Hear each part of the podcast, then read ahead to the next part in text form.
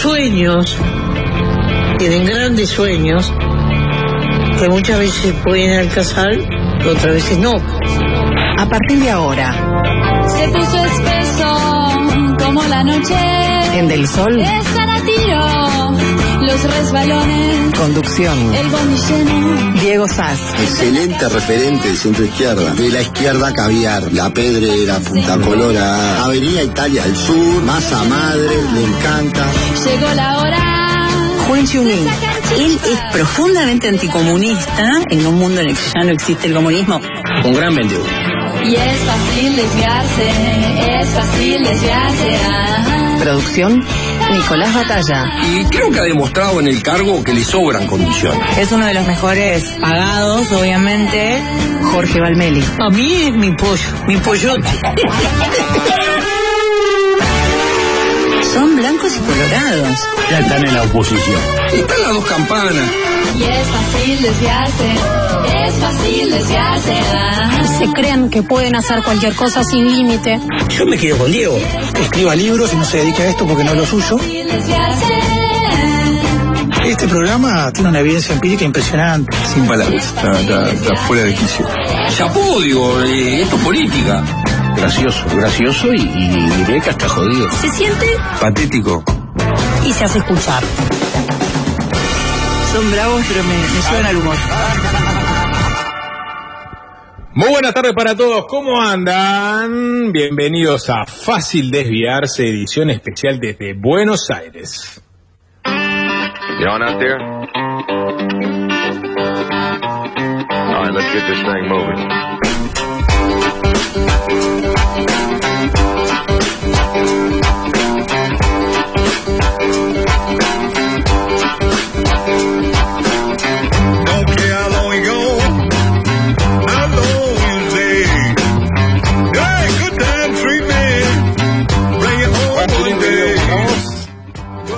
Emocionados, emocionados, casi sin palabras, eh, después de, de 12 años, eh, con este programa, con el CURC, eh, con Fácil Desviarse, después de grandes sacrificios, de duras negociaciones en el medio, por fin, por fin podemos hacer un programa fuera de fronteras.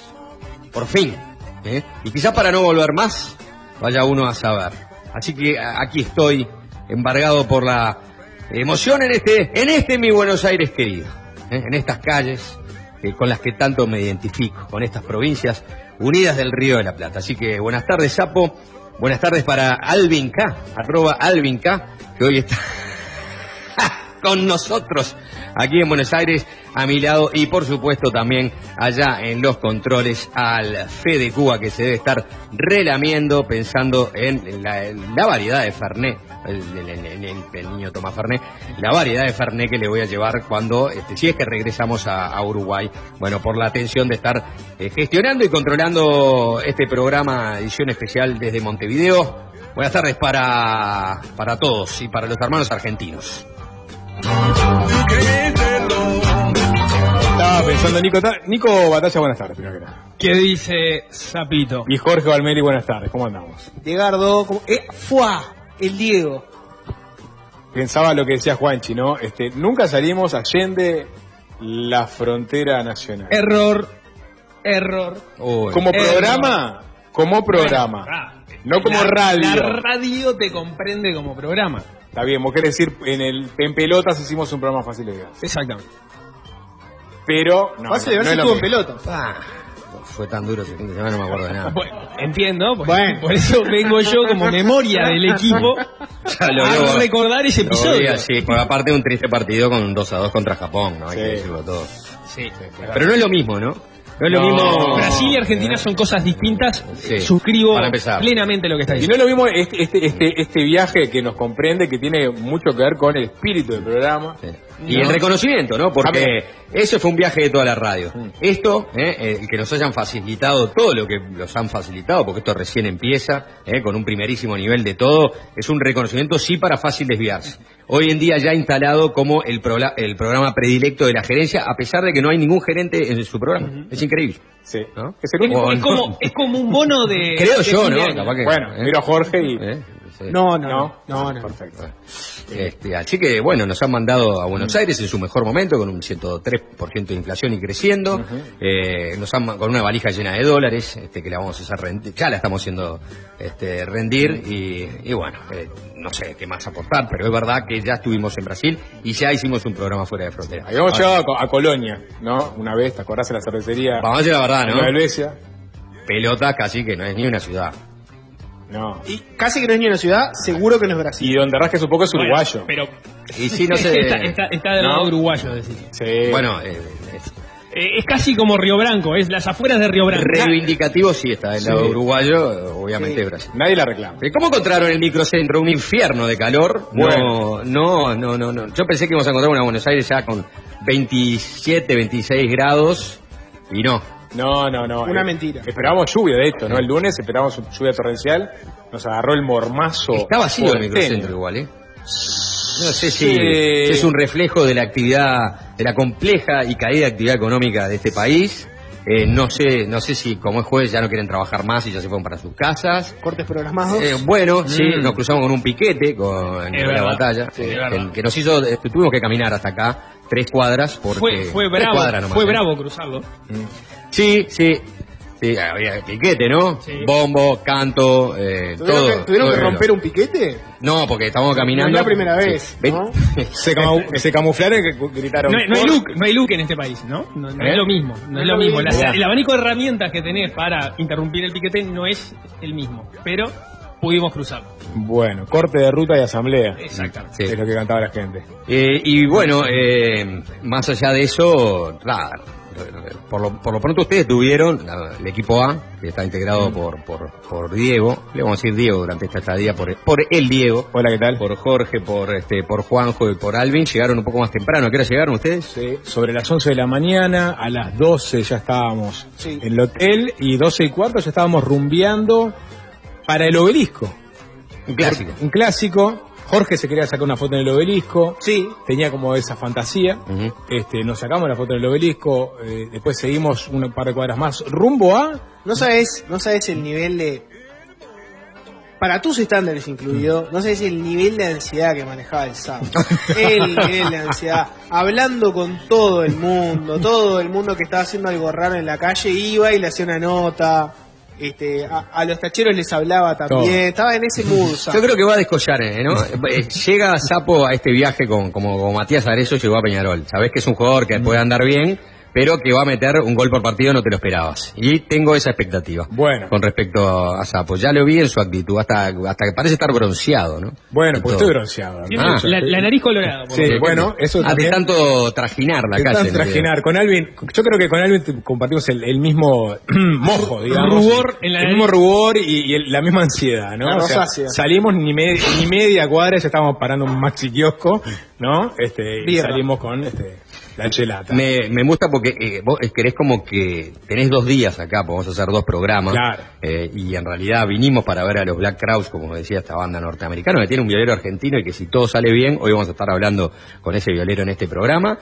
Eh, querés concentrar todo como, como te lo vendía Liscafos allá en la década del 80. Exacto. Vi que había subido ese video Sí. que es eh, y, y la publicidad de Liscafos del 80 que es impresionante porque te venden en, en 30 segundos de publicidad mm, concentrado lo que tenés que hacer en Buenos Aires, ¿no? Maipú, calle Corrientes, Exacto. restaurantes, ¿no? Eh, restaurantes de carne, de Sí, pizza, las las luces. que, todo. Todo, Sí, las plumas. Sí, Qué lindo. sí, sí.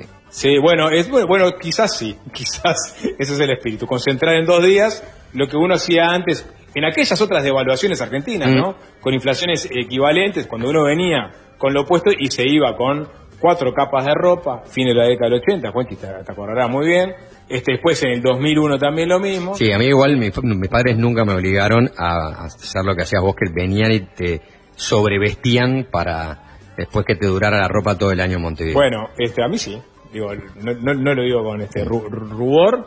este, veníamos casi... Igual era raro que te pusieran la ropa de tu madre encima, ¿no? Era un niño muy de- extravagante sí, cuando volvió. Era, era, Llevaba era pieles. ¿eh? Llevaba niñe, pieles. No, exactamente no existe el término. Pero sí, ibas a, ibas a Munro, comprabas barato.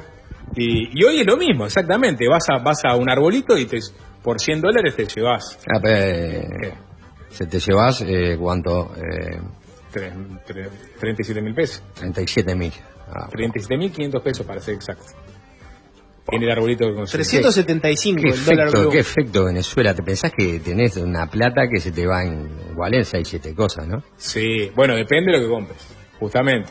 Un tacho barato, una comida. Fuimos a comer a un lugar muy, Guerrín, un clásico de Guerrín, Buenos Yo no lo conocía, Jorge nos llegó hasta ahí. Pizzería Guerrín, Hablando de ansiedad, yo ya vi que había me- media cuadra de cola y me dije, vámonos de acá. Sapo vio que había, que había mucha cola y ya se quería ir y no, no aguantó. ¿Pero corrió rápido la cola o no? No porque tenías que entrar, esa, esa cola es para, para comer parado o para llevarte. Mm. Si vos entras en el fondo del restaurante hay lugar.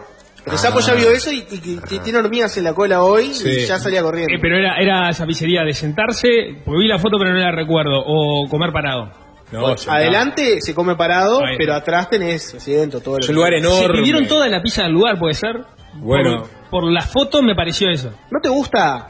Habiendo.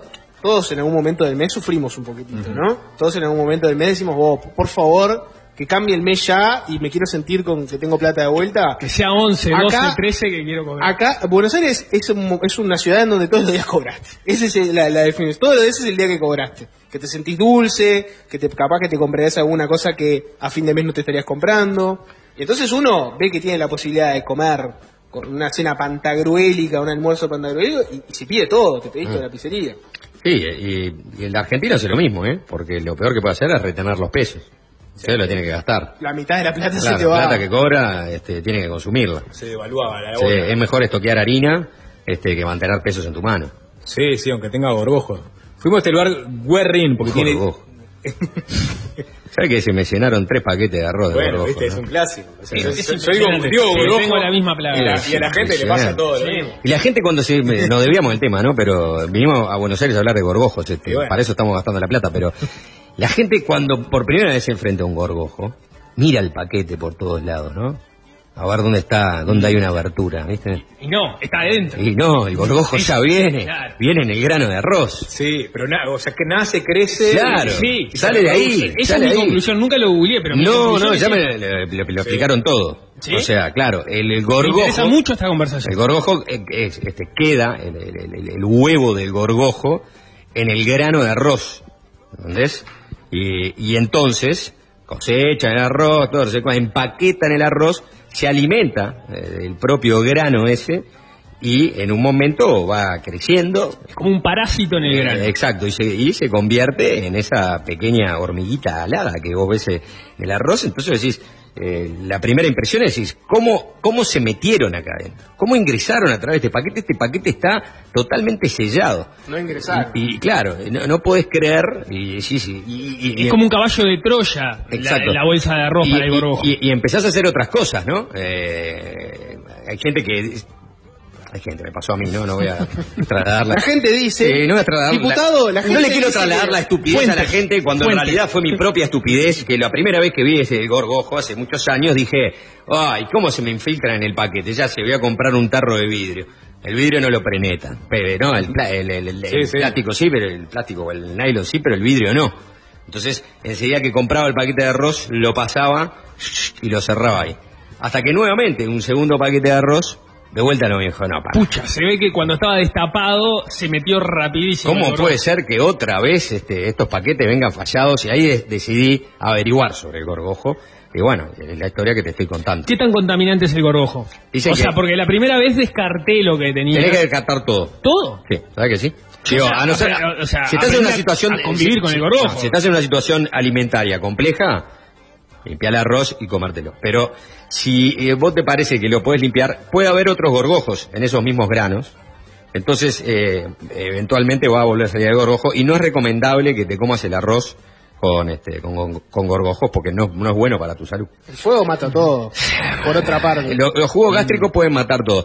Ahora, ayer casi que pontifiqué sobre el uso de la leche. Voy a matizar un poco mi discurso ayer. Hoy no quiero pontificar Sobre sobre, los gorgojos, ¿no? Bien. Eh, Me gustaría que todos los días igual es una, una, una mínima editorial de un Nutricional de El- ¿no? la- Nutricional hoy de la leche, ah, hoy el arroz. Pero te, te estoy avisando a la gente y, y la gente lo puede ratificar a través del 097 eh, y decirme, estás en lo cierto, eh, es por ahí, lo que está diciendo es correcto, no estás vendiendo humo, eh, eh, no estás vendiendo humo, nunca lo haces.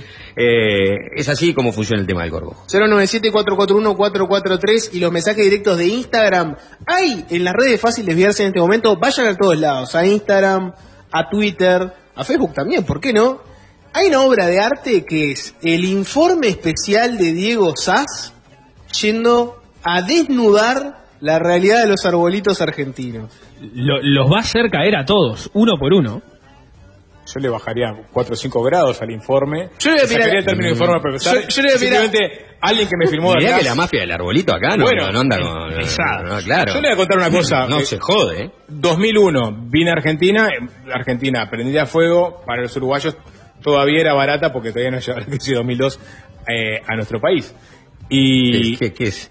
¿Qué? ¿Qué es ser parasitario? Eso es como un gorgojo, ¿vos ¿te das cuenta? Estás tratando de vender el libro. La crisis ajena es este, tu deleite en el 89, bolsillo. ¿eh? 2001, Es, es impresionante. 2022 ¿no? y 23. Y, va- y van a seguir así. Y en este, en este caso me parece que esta última... Represión en la calle y vos en un maxi kiosco llenándote los bolsillos de golosina, ¿eh? Te das cuenta lo que sos, ¿eh? Qué lindo. Bueno, me acuerdo que en, eh, yo no sé si fue la que en el 89 ya existían los arbolitos.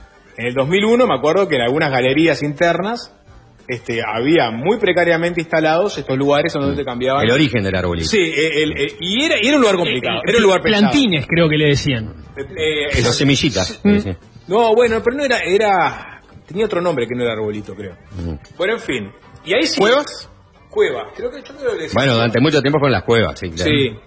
Y, y- y era mucho más, yo, yo sentía otro peligro. Qué enseñanza la de tus padres. ¿eh? Vos- vos- Ahí, no, ahí, vine, ahí fui con mi pareja, buena, ¿no? En la, la primera sí, pero creo que en la primera no existían los arbolitos todavía. ¿Mm? Bueno, o no me llevaban, por lo menos. Era raro entrar Te contigo vestido de te tu lleva- madre, Te ¿no? llevaban y te decían, mirá, este, Dejan en Pampernick. eh, claro, quédate acá en Pampernick que ya venimos, andate pidiendo lo que quieras. Y sí, porque la verdad que yo me acuerdo que, digo, se venía, se venía con, la, con, la- con amigos de la, la familia y se iba a cenar a lugares, Eh. ¿no? Donde, donde se pedía abundante. Claro, qué lindo Pampernick. ¿eh? Claro. Necesita, después, haceme acordar que te vas a hacer una anécdota. Mamá, ¿somos ricos? Bueno, Sí, yo Diego, recuerdo de ir- hoy, hoy lo somos. Recuerdo, mi madre recordará de ir a un, a un hotel de alta gama. ¿Estás escuchando, Karen, hoy? Seguramente Orgullosa de vos, que el trabajo te lleva a otros países a trabajar. Sí, sí, no lo- no lo Eh, creer. Ella que viajó por el mundo trabajando. Totalmente, ¿eh? totalmente. Ve, ve que seguimos los mismos pasos. Exacto. Eh, contame de Pampernick, porque la historia... No, de- bueno, 89. es eh, una típica cadena argentina de la década del 80, ¿no? Abrió de vuelta, ¿no? Eh, no sé, la verdad no sé. Después llegó a Uruguay en su momento, antes que llegara la, la- la gran M a Uruguay, era lo más parecido a eso, y, estuvo un tiempo en Uruguay instalado. Bueno, y eh, ahora con la inflación en el 102,5% y con la expectativa de que va a seguir creciendo va a seguir creciendo, con este Sergio Massa que hace ocho meses llegó para combatir la, la- la inflación y, y- fracasa, porque no hay superhombre ni superministro que pueda contra una inflación si no se aplican unas recetas que son bastante desagradables para toda la población y más en un país en crisis. Lo cierto es que estaban todos los canales y los programas periodísticos estallados, sobre todo aquellos que son opositores, acá hay que hablar así, ¿no? Eh, los programas opositores, eh, realmente opositores a- al gobierno, eh, estallados con, de indignación, este, por algo que se preveía y se, iba a se veía venir, que era que iban a llegar a los tres dígitos. Entonces había justamente un panelista que recordaba las sucesivas devaluaciones ¿no? Argentinas a lo largo del tiempo y hacía esa anécdota. Eh, decía, yo cuando era chiquito, porque era cordobés y no voy a imitar el tono cordobés, mi padre, eh, ¿Y qué sería? lo- lo- ¿Cuál es el tono que estás haciendo? para tratar de diferenciarlo del porteño. Ahí va. Este que estoy hablando así, este es el porteño. Es un no porteño. Y, eh, y el cordobés era este. Y eh, se llama, mi padre y mi madre, no, con mi hermano, nos, cuando viajamos a, a Buenos Aires, rara vez íbamos a Buenos Aires, entonces eh, nos hacían poner en una alcancía monedita por monedita, por monedita, por monedita, para así cuando íbamos a todo un año ahorrando para ir a Pampernick ¿eh? y, este, y comprar ahí, comer en Pampernick, porque era símbolo de para nosotros Pampe, que era, eh, Pampernick era el estatus de venir a Buenos Aires. Y, y estuvimos todo un año ahorrando, y cuando llegamos y abrimos, trajimos toda la monedita y no pudimos comprar unas papas fritas. Da el cuento para hablar de la pesada inflación eh, y devaluación en, en Argentina. Porque si te me hiciste acordar este, que escuché un cuento de Pampernick. Durísimo.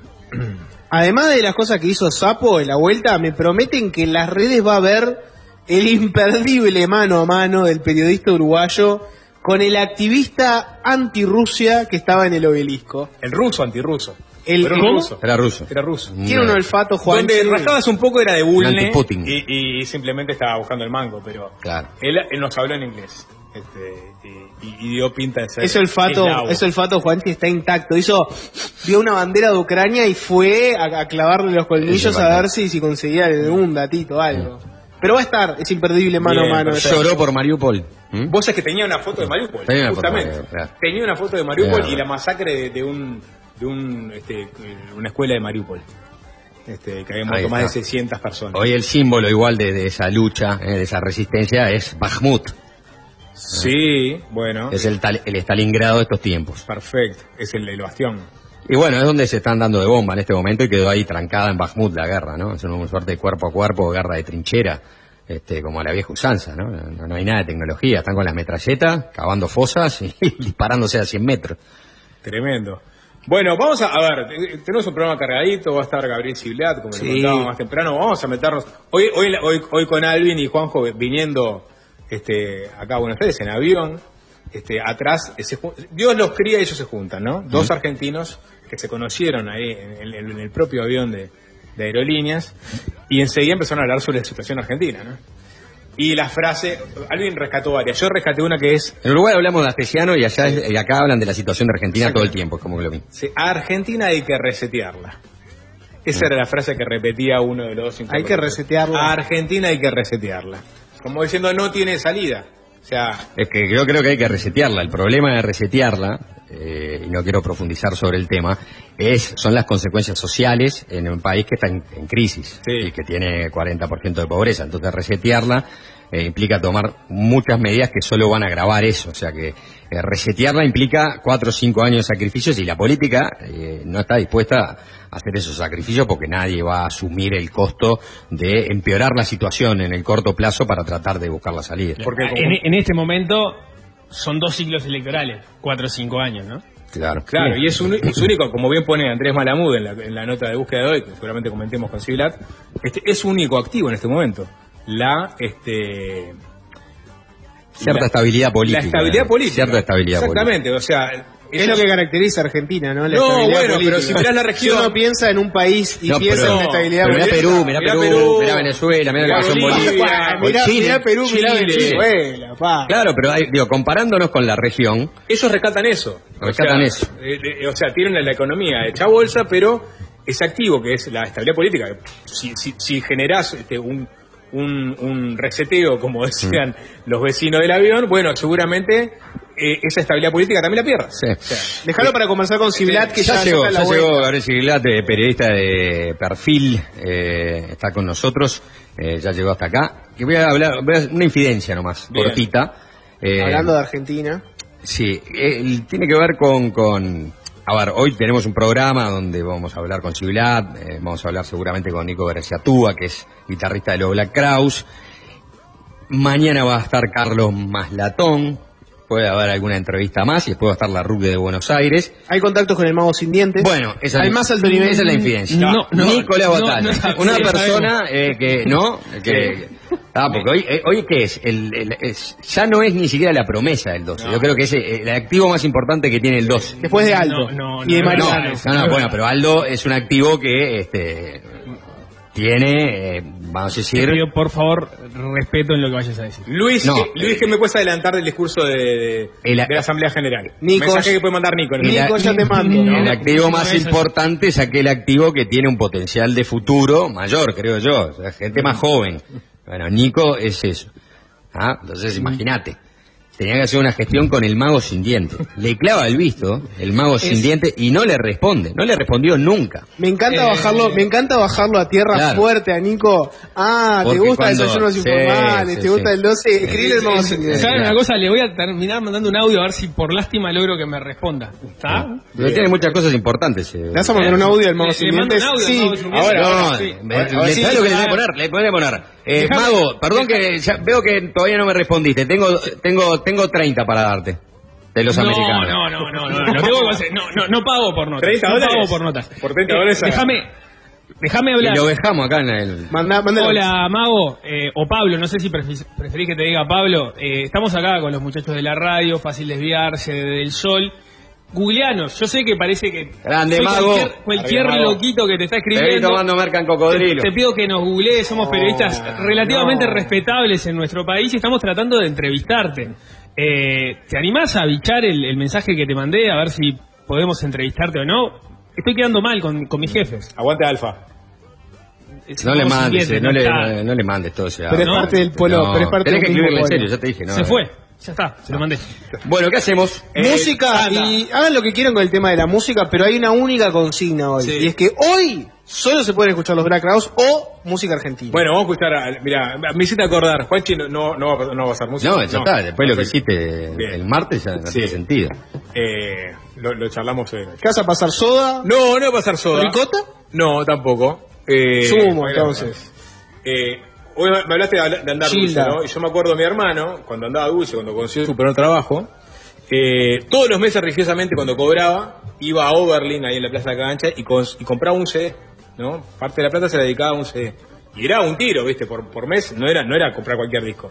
Y seleccionaba finamente, me acuerdo el primero fue el L. Woman, estuvo el, el, el de la Violent Femmes, el primero, el Circulado de Caetano, el Uprising, en fin. Y un día cayó con una novedad, que fue el Shake Your Money Maker de los Black Crowes. Eh, esto fue hace 25 años más o menos. Y hoy de noche los Black La Crowes... última vez que escuchaste una novedad. Más o menos No fue la última No, que Sapo. 25 porque años, le dio un, ¿no? un hecho, nuevo a Sapo. Ya tenía como 4 años. claro, ni siquiera tanto. Este, y hoy de noche van a tocar el Shake Your Money Maker entero. Qué impresionante, Los ¿eh? Black Crowes. No, vamos a estar acá. Y yo tengo una, una que no les conté todavía y creo que no se, se le voy a contar cuando termine el programa, Mm. porque me la guardé porque me iban a gastar este hasta, hasta el final. Se la voy a contar, porque tiene que ver con la parca y todo eso. Bien, antes de escuchar Eh, la canción, ah, Sapo. Mm. Ah, Ay, se ay. la cuento después. ¿eh? Antes de escuchar la canción, Sapo. Se le cae un tacho a Chris Robinson en la cabeza. Dos cosas, Bueno. seguimos acá en Buenos Aires, vayan a las redes, fácil desviarse. Muchas gracias a Quality, que te resuelven todo. Que vinimos acá en tiempo récord, con hotel, viaje, avión. Nico Barreto contestándome mensajes a las 23 horas, preguntándole cosas y dándome bola igual. O sea, si tienen algún viaje para hacer, ya sea de negocios, de personales, de joda o laburo, Quality es el lugar para hacerlo. Y este mensaje que lo termina mandando Felicia. Juanchi, soy agrónoma. Sí, es, la- es así lo del gorgojo. Ahora, lo de que es malo para la salud, mmm, me gustaría ver la fuente. Mm. El gorgojo es comestible. Bueno, pero frito. Sí, el fuego mata todo. Es Claro, frito. porque como dijiste, frito, pero si te... Si No, no, no, Ah, para, quiero más, más data, con un mensaje solo no. no, te- no Es un agrónomo. Hoy los, insectos, los insectos se no- no comen, es muy- obviamente. Sí, bueno, pero no, no es muy bueno alimentar con el gorgojo. Vos se lo darías a tu niña si... Y no, no, por, por, por prejuicio puro, ¿no? Ah, bueno, porque no, no es bueno. Ya levanta donde me de apures, la casa donde me y apures y tengo que apostar es nutritivo el gorro. Bueno. Es proteína. O sea, crece en un grano de arroz. si Obviamente sos un- no te puede hacer daño. Sí, si sos un vietnamita en la selva en 1973, el gorgojo No seguramente sea nutritivo, ¿no? Pero... Me parece que... Sí, y, y los hongos crecen en los dedos de los pies y no te lo comer. Capaz que no fue la No, mejor no, no, no. Seguimos en Buenos Aires, 85 años de Bilardo. Hoy un fallecimiento Murió ilustre. Enrique Sims, un, un- un periodista argentino del margen, conocido por la revista Cerdos y Peces, Gabriel seguramente la tenga ¿Fue hoy? presente. Hoy murió Enrique ¿Te das cuenta? Ya llegaste y mataste Bueno, a Enrique Sims. eso- La parca llegó a Buenos Aires. Y no conté la Yo, segunda. yo conocí a Enrique Sims por el sapo, por ejemplo. ¿Ah, sí? Sí. Mirá, Enrique Sims. Y el sapo conoció, y Enrique Sims conoció a Dios por el sapo. Por el sapo también. Exactamente. Soy un nexo. O al diablo. Claramente. Sapo, ¿qué, ¿qué opinas de Francia? ¿De Francia ¿Cómo ves el futuro de Francia? un poco amplia. Eh, ¿Cómo es el futuro de Francia? No, no, lo, lo veo firme. Muchachos, se aprobó la reforma jubilatoria en Francia. Sí. Parece que se pudrió todo fuerte. Parece está en llamas. Mensaje. ¿Cuántas veces Hoy Nos está encontramos Sapo- con una persona que iba a aterrizar en París eh, en ocho horas. Es verdad. Mirá. Ay, hermoso. Ese- ese- le, le parqué, le parqué parisiano. ¿Cuántas veces estuvo en llamas París, Juanchi? Eh, pa, ¿No? desde que ardió Notre Dame por primera vez. Bueno, ahí está. Está- No, no- no es una novedad. Dale con la música. Eh, así arrancaba, eh, así arranca el Shaker Moneymaker de los Black Crowes con Twice as Hard.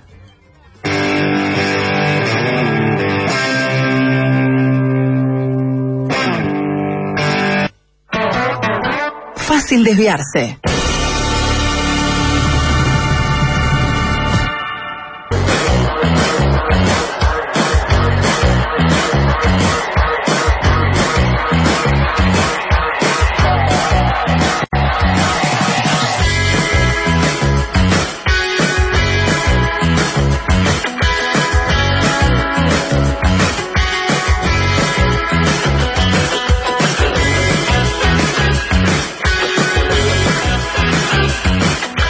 Casi cinco minutos para las cinco de la tarde. Seguimos eh, transmitiendo aquí desde el microcentro de Buenos Aires con el equipo de Fácil Desviarse, con Juanjo, que vino por la parte digital, Alvin, Nico, Jorge, Sapo. Vamos a estar dos días en Buenos Aires con dos programas especiales.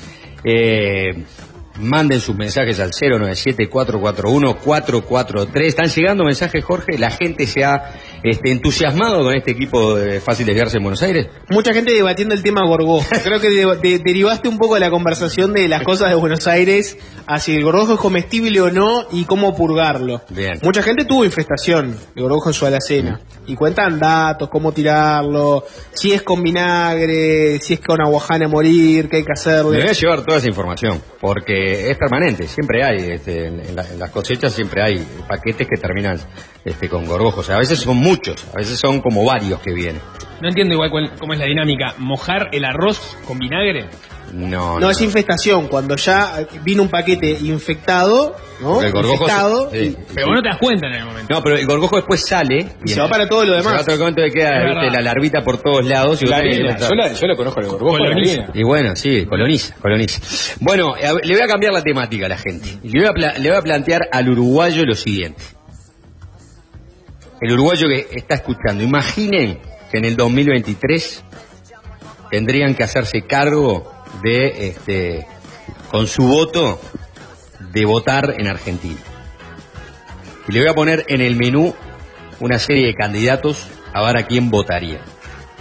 Votarían a Cristina, votarían a Alberto, votarían a Sergio Massa, votarían a Macri, votarían a Patricia Bullrich, votarían a Milei, votarían a Carlos Tapia, el presidente de la AFA, o votarían a Marcelo Tinelli.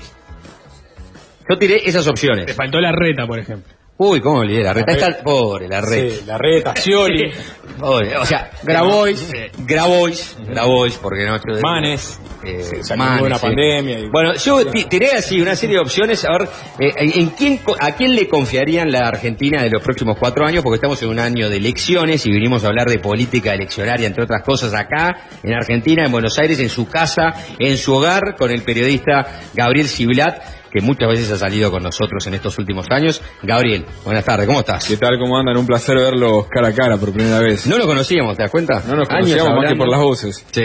Eh, bueno, ¿dónde es tu hábitat eh, laboral? ¿Es cerca del microcentro o es el más alejado? Y tengo varios, porque vieron el multitasking del periodismo Eh, hoy en día. eh, acá lo conocemos todo. ¿Sabemos de lo que hablas? Yo estoy en Diario Perfil, que es por Barracas. Sí. Estoy en La Nación Más, que es por Chacarita. Estoy en Radio Continental, que es por Palermo. Y vivo por Villa Ortúzar. O sea, todo me queda más por allá, Barracas es lo que me queda para el otro lado. O sea que, este, ¿Y perfil históricamente desde que se fundó está en esa zona o No, antes estaba acá por el microcentro también. Ah, te queda más cerca. hace unos ocho años, habrá sido más o menos. Bueno, le estábamos diciendo, ¿no? Llegamos a la, a la Argentina de los tres dígitos, ¿no? Sí. El 102, que fue la noticia de la inflación de... Dos, dos noticias fueron como entre semana eh, las más importantes, capaz que vos me podés corregir si, si hubo alguna más. Una fue obviamente la inflación, la otra fue la hernia de, Alberto Fernández. presidente. La internación primero que asustó a todos. Porque aparte cada vez que Alberto Fernández hay un problema de salud empiezan todos a mirar si le pasa algo está Cristina. Y más allá de los gustos que pueda tener cada uno, este país para Cristina hoy se vuelve realmente cuesta arriba porque no está de acuerdo con el acuerdo con el FMI, que es lo que hoy mantiene con respirador artificial al gobierno en el poder.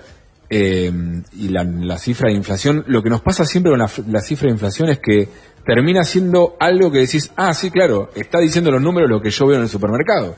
Porque uno va al supermercado y ve el aumento de precios, va a la verdulería y el verdulero le cobra 400 pesos el kilo de tomate y le decís, pero ¿cómo? Si la semana pasada estaba 300 y pico y bueno, aumentó.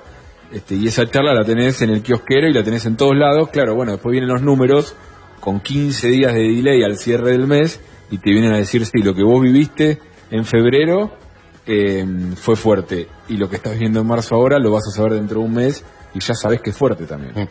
Hoy hablabas, este, cuando llegaste, dijiste que había una nota del Financial Times que ya estaba hablada Argentina al borde de la hiperinflación. Obviamente que Argentina está en un proceso inflacionario este, tremendo, ¿no? Porque ya llegó a la- anualizada a, a a tres dígitos. Pero ¿qué considera el Financial Times eh, eh, como hiperinflación? ¿Y, y por qué, ¿Y por qué plantea que Argentina eh, está al, al borde de...? Porque está entrando en un proceso donde la hiperinflación, lo que yo aprendí los economistas en todos estos años es que no te la anuncian nunca, o sea, la, la- no la puedes pronosticar. La hiperinflación se da cuando ya la moneda pierde completamente valor y lo que vale hoy un precio, mañana u hoy más tarde sale otro precio.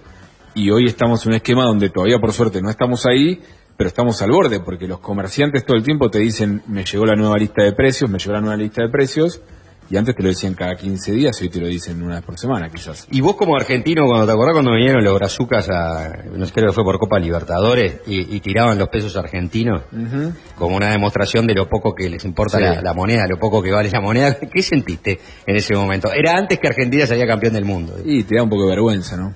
Este, da vergüenza saber eh, que los de afuera vienen a comprar porque somos baratos, no porque les interesa venir a comprar o porque les interesa venir y recorrer y hacer turismo porque les gusta.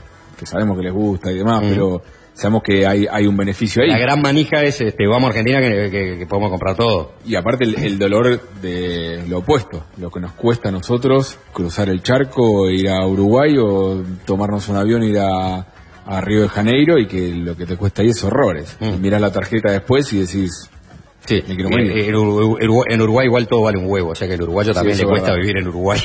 Pero eso nos costó siempre, imagínate ahora, o sea, ahora son dos huevos y cinco orojos, por suerte. Bueno, vamos a meternos en... en- en- en- en- ¿Cuándo son las primarias? Para empezar. Hoy se fijó la, va, hoy no se fijó la fecha, hoy la Cámara Electoral dijo, confirmados son el 13 de agosto. Bien. Esa es la primera fecha clave, que en realidad hay otra fecha clave antes, que es el 24 de junio. ¿Y ahí qué pasa? Ahí se presentan las listas. Los candidatos se conocen el 24 de junio oficialmente. Obviamente muchos van a ir definiéndolo antes.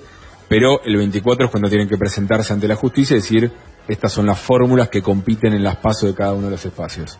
Bien, eh, las pasos que son un, un poco, han sido muy cuestionadas y son un poco un anticipo, funcionan un poco como un anticipo de la elección después este, general, ¿no? Eh, años en 2019 funcionó como una encuesta previa Ahí porque está. no se resolvían internas en ninguno de los Exacto. espacios. Mauricio Macri, acuérdense, estaba por Juntos por el Cambio y Alberto Fernández Cristina estaban por el frente de todos. Cuando no hay internas Eh, es una encuesta. Sí. Y la última funcionó así. funcionó así. Este año uno tiende a creer que va a funcionar como una verdadera primaria porque en todos los- en casi todos los espacios hay una discusión fuerte. En Juntos por el Cambio es donde más se ve esa discusión. Bien. Halcones y palomas, o duros y moderados, como quieran decirles. Hoy parecería ser entre Larreta y Patricia Bullrich esa discusión. Pero hay que ver qué pasa con Macri, hay que ver qué pasa con Manes, con Gerardo Morales, con Vidal, con López Murphy. Em, y en el frente de todos es un, es un misterio. Ese es un Hay misterio. muchos cre- que ya creen que el frente de todos también va a ir a unas paso, porque es el escenario quizás que más les conviene. Decir, bueno, tantas diferencias tenemos, vamos a resolverlas en unas, en unas Compitamos. pasos, sí. Y, y realmente la definición de las primarias va a influir en lo que pase después. No, lo miramos de lejos, pensamos en un escenario polarizado, entonces, bueno, está, cualquier candidato de cada bloque no tiene mayor relevancia, porque en definitiva el- te une el espanto y siempre vas a preferirlo antes que el otro bloque. Sin embargo, no necesariamente sería así. Con un signo de interrogación muy grande este año, que es Javier Milei.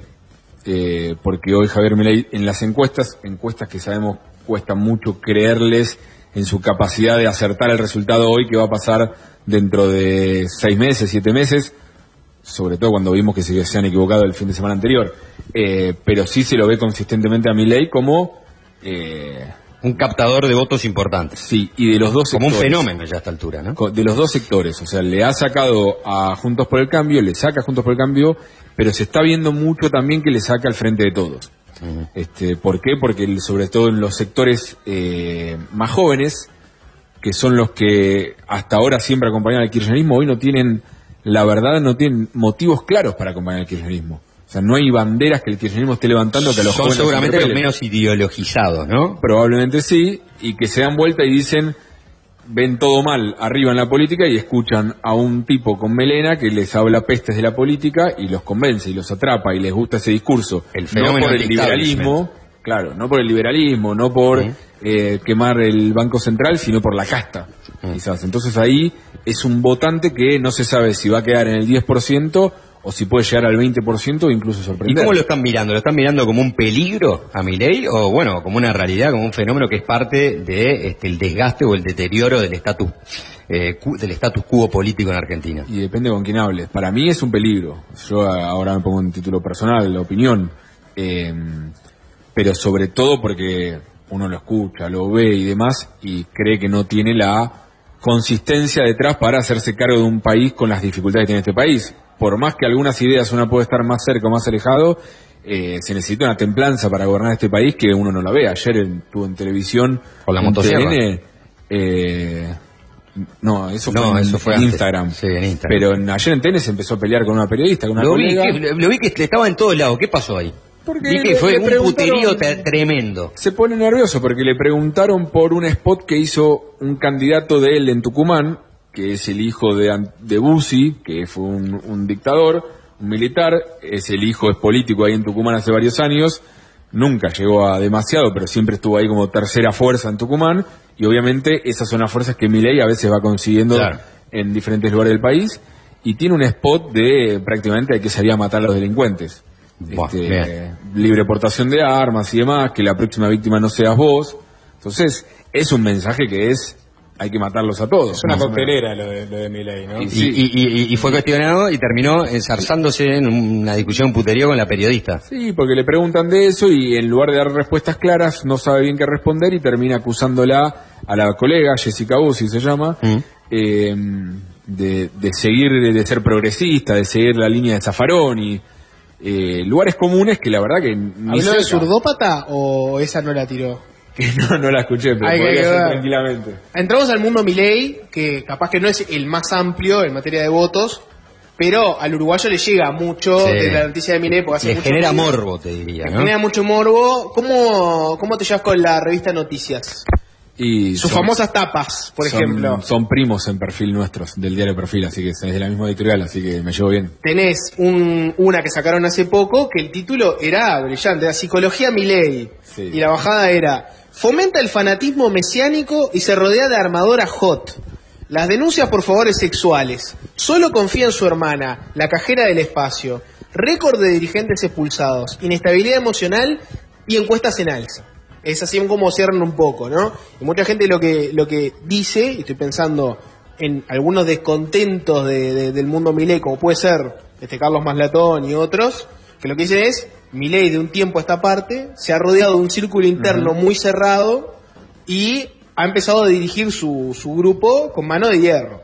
Y no está dejando crecer mucho a otros dirigentes menores que estaban en la vuelta alrededor. Eso, eso es, ¿cómo es? ¿Están así como, como lo dicen o, o no tanto? Y eh, la verdad que sí, porque se terminó rodeando sobre todo de su hermana, la jefe, le dice. Apodada la jefe, sí, ahí va, exacto. Eh, Kikuchi es otro de sus de asesores más cercanos.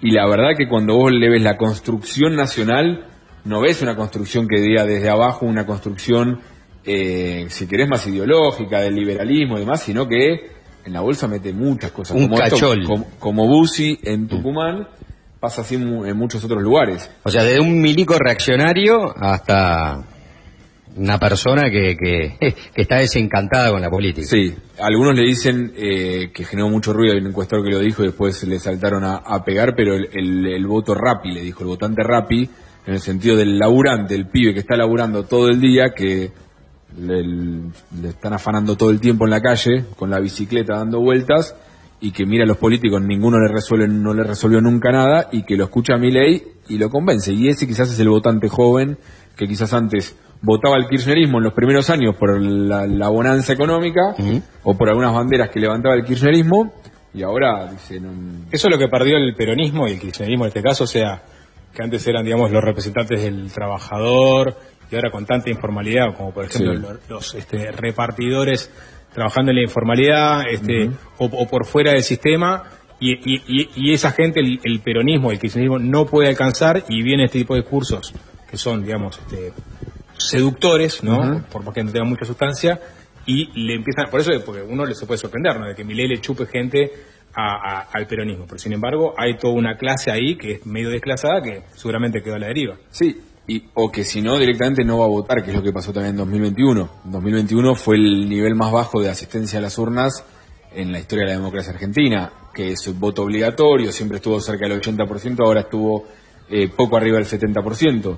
Eh, hay gente ahí que está completamente desencantada de la política y que ya nadie logra interpelarlos y muchos ahí quizás interpelan en, en Milei o encuentran en Milei ese discurso. Es el misterio, me lo preguntaban antes, eh, ¿cómo puede desencadenar eso y cómo se resuelvan las internas? Muchos dicen que también va a impactar después en, en lo que pase con Milei. claro. Juntos Eh, por el cambio, por ejemplo, hay muchos que dicen, si gana la reta, hay votantes de Bullrich que se irían a votar a Milei. Yo no creo que sea algo masivo, pero que pueda haber algunos, puede ser. Los corrimientos según este quién gana el interno. Sí. Por la paloma, digamos, la reta de la Claro. paloma y Para, Bullrich y del Congo. para cerrar el mundo Milei y pasar a, a otros, ¿no? Pregunta así como de, de- de- desde la ignorancia, ¿no? Uno piensa, en otros países está lleno de coaliciones de derecha donde tenés elementos más extremos, que muchos dirían son hasta peligrosos, pero que hacen coalición con otros partidos más moderados, justamente para que la izquierda no llegue al gobierno. ¿Qué chances hay de que en Argentina en algún momento Milei se junte con un, con un polo más de derecha, se integre mucho más, deje de ser un elemento tan tan radical en el plan de que comentaba Nico de lo, lo que te junta el espanto, ¿no? ¿Por qué no pasa eso? ¿O por qué esta parece tan lejos de pasar? Bueno, en algún momento se especuló con eso. Este, en Juntos por el Cambio fue un debate de cuántos se podían acercar o no a Milei. Eh, obviamente estaba el sector de Patricia Bullrich, de Macri y demás, que decían no nos tenemos que pelear con Milei, porque aparte nos pelea electorado, tenemos que, si no lo juntamos, por lo menos no pelearnos con sus votantes. Pero en algún momento fue el propio Milei el que obturó esa, esa discusión. El que dijo, yo no voy a estar nunca Juntos por el Cargo, que le dice Milei a Juntos por el Cambio, eh, defiende, si querés, a un Macri, defiende a una Patricia Bullrich en unas cosas, critica muchísimo a la reta, a los radicales, a Carrió, los de Fenestra directamente. Entonces no tiene lugar Eh, eh, y eso es porque él quiere hacer la suya, seguramente. Dice, si, cuanto, mientras vaya separado puedo acumular más votos. Después veo que lo que hago. Y sí, Después veo cómo te vendo mis votos. mientras más se mete también es más casta. Claro. O sea, que aparte ese es otro, otro de los mitos que muchos de los que están con Milei son o formaron parte de lo que él llama la casta, porque vienen de otros partidos, vienen de otros sectores, este, entonces están en la política hace muchísimos años. Eh, sí, lo que puede llegar a pasar, que es interesante y es discusión también en, en muchos sectores de la política, es para el próximo gobierno, a la hora de conformar mayorías en el Congreso, ahí sí hay muchos diciendo, está por ejemplo la versión Larreta que dice, tengo que conseguir el mayor consenso posible para aprobar las reformas, y eso lo tengo que poder hacer con sectores del peronismo, no dice, él dice que no el kirchnerismo, no se puede dialogar con el kirchnerismo, pero sí sectores del peronismo, piensa en gobernadores, piensa en algunos sindicalistas, para poder hacer que las medidas pasen, las leyes pasen. Y otros que le dicen, mirá, con el resultado que va en las elecciones, probablemente mi ley tenga un bloque grande, de 10, 15, 20, 8, depende cómo le vaya, pero puede estar en torno a 10 diputados, que quizás es lo que necesitamos para conseguir las mayorías. Claro. Entonces quizás ahí sí se dé un corrimiento como funcione como una especie de bloque. Si mi ley quiere también. Milei quiere ahora. Eh, Jorge decía para cerrar el fenómeno Milei y lo, y lo dejo, eh, y ya hablaste bastante de lo que podría pasar en una elección general. Tenemos entonces un panorama que es Juntos por el Cambio, donde por ahora se ve la posibilidad eh, más latente que en las primarias se enfrenten Bullrich y Larreta, pero hay que ver qué pasa con todos esos nombres que vos jugaste. ¿Qué pasa con el frente de todos? Porque ahí hay tres nombres, básicamente. Y el otro día leía, lamento no, no, no recordar a quién era, sé a quién era, escuchaba a, eh, a, Mo- a Moreno, a Guillermo Moreno. ¿no? Guillermo Moreno decía lo siguiente, eh, él decía, Alberto Fernández es un vivo, es un vivo bárbaro, decía, porque así en ese lenguaje coloquial con el que habla. Moreno permanentemente, decía, porque, ¿sabe lo que pasa? A Massa ya lo mató. Lo puso ahí como el superministro que venía a combatir la inflación y la inflación se fue al carajo. Entonces, Massa, eh, ya ese rédito de ser el ministro que venía a arreglar, ya- eso ya no lo va a tener. Cristina está totalmente judicializada y él, a pesar de todo, sigue siendo la única persona que aparentemente podría generar menos rechazo y más adhesión en una futura elección. Pero a la vez, él tiene todo el desgaste que viene de su gestión y es el propio presidente, la pandemia, todo lo que le ha pasado. Entonces, ¿qué nombres van a jugar para la interna del Frente de Todos, siendo que cada uno de estos tres nombres tiene sus propias complicaciones? Mira, creo que el Frente de Todos, sobre todo, es el que, casi rompo todo acá, eh, el que más tiene que esperar que pase el tiempo. El que más va a definir cercano a junio qué es lo que va a hacer, porque una cosa es tomar decisiones con un 6-7% mensual de inflación, y otra cosa si la logran bajar a 4 o 5%, digamos, si en mayo tenés un 4% de inflación, podés vender un discurso de estamos en. No creo que suceda que la puedan vender y no soy muy optimista de que eso pase, pero si eso pasa, obviamente eh, las chances de masa se acrecientan. Yo no creo que Cristina sea candidata a presidenta, sí puede llegar a ser candidata a senadora en la provincia de Buenos Aires para estar en la boleta, eh, porque es cierto que Cristina en todas las encuestas es la que mejor mide de todo ese espacio, pero también es cierto que pierde cualquier eh, elección. O sea, cualquier eh, balotage ella lo estaría perdiendo. Incluso muchas encuestas dicen contra Mauricio Macri, si se presenta. La desaprobación de que Cristina tampoco. es tan grande, pero sin embargo cuando se mide contra los suyos, tiene más aprobación. La verdad que uh, cualquier oficialismo, pero este oficialismo le cuesta muchísimo pensar en reelegirse.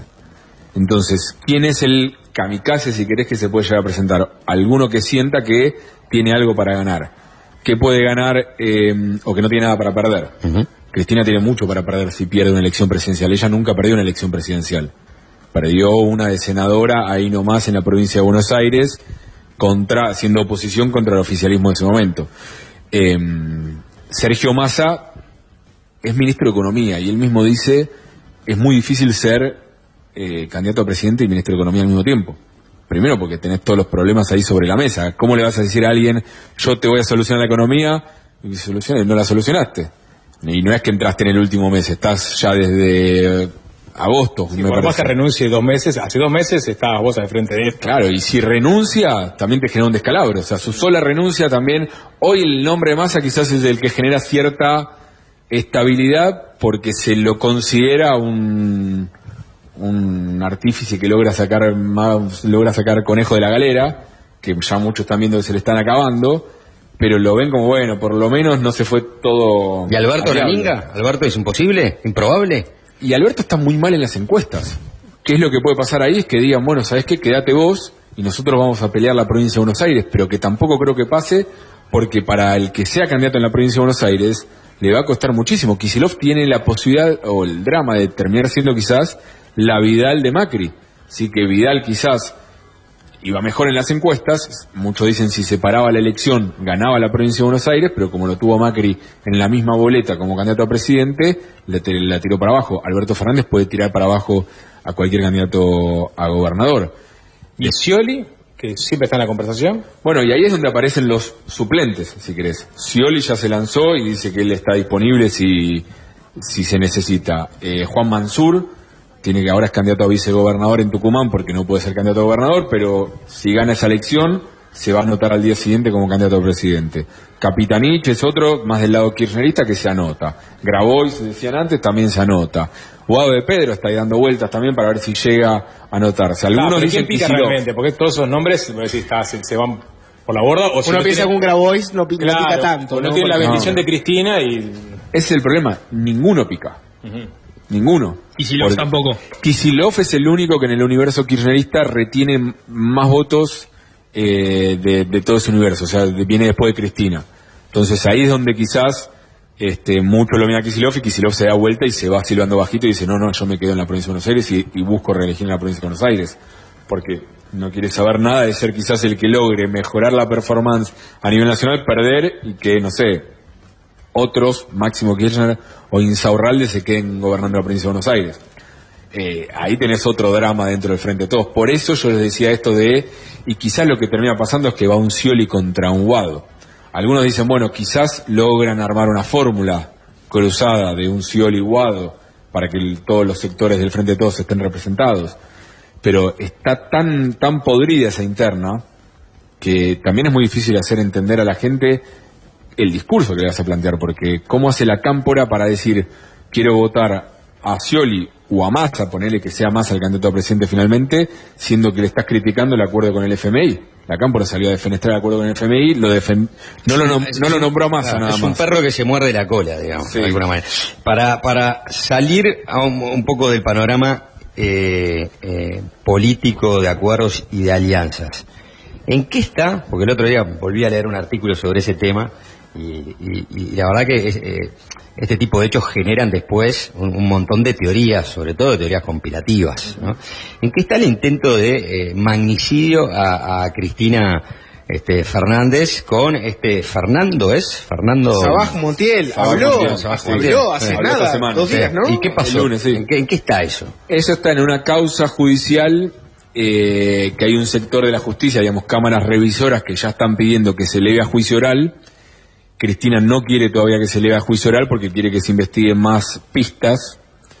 Eh, y el fiscal lo último que hizo es decir, a la jueza le, la jueza le pidió que la eleve y el fiscal le dijo, eh, todavía no, falta todavía dos o tres pistas que se resuelvan, dos peritajes a teléfono de Sabac Montiel que se estaban haciendo, ver un poco más el tema de del diputado Milman y la pista esa que había de que la habían escuchado en un bar este, hablando del tema los días previos. Ahora, Este, Sabaj Montiel dijo que él este, había querido matar a Cristina, que, la- Sí. que el arma estaba cargada y que no había salido la bala. y que fue una idea de él solo, incluso intentó sacarla del medio a, a su novia, Brenda Uliarte. La banda de los copitos. La banda de los copitos está metido ahí también en Nicolás Carrizo, son los tres hoy procesados y enjuiciados. Pero el kirchnerismo dice que no es Sabaj Montiel solo, que atrás no. está, este, Es lo que eh, eh, intenta- está, está el macrismo.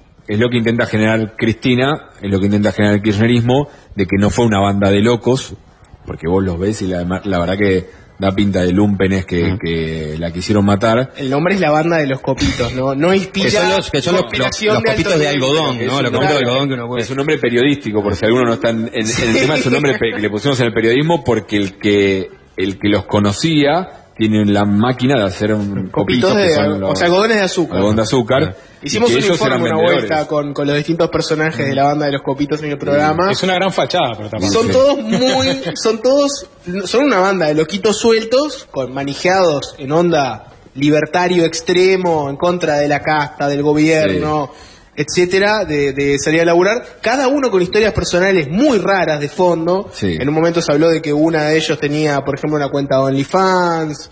O sea, todos tienen una historia muy pintoresca, pero es un poco como dice Juanchi, lo que, lo que vi- viene del kirchnerismo es, no se queden con esta imagen de, de la Claro. banda de los copitos, nosotros lo que queremos decir es, esto estuvo orquestado desde atrás. Está bien, el problema que está teniendo el kirchnerismo es que no consigue las pruebas para eso.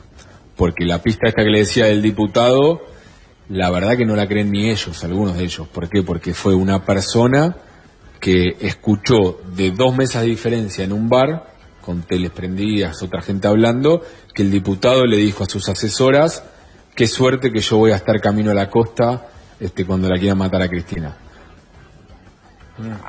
Hay que llamar a Oliver Stone. Anda. película. No. La, la verdad que... a buscarla, ¿no? CFK. Y encima Ya citaron... está. Es, es la película de CFK. Claro, ya hizo uno de Chávez, hizo uno de Kennedy. Exacto. Lo citaron a, a otro diputado que estaba entre medio de esas dos mesas y dice, yo no escuché nada, obviamente. Y aparte esta persona lo dijo mucho tiempo después, no es que lo dijo en el momento del, del atentado. Y después la otra... pero no es la conversación que tendrías a los gritos en el bar, ¿no? Sin duda, no, me parece que no. Este, y después la otra es sobre esta agrupación Revolución Federal, que es una agrupación que hizo bastantes scratches y, y marchas bastante violentas, agresivas, hizo lo de tirar eh, antorchas a la Casa Rosada, y que en una de esas estuvo Brenda Uliarte, la novia de Sabac Montiel, Para algunos la, la autoría intelectual. Para algún autor intelectual, sus mensajes son bastante incriminadores en ese sentido. Mátalo.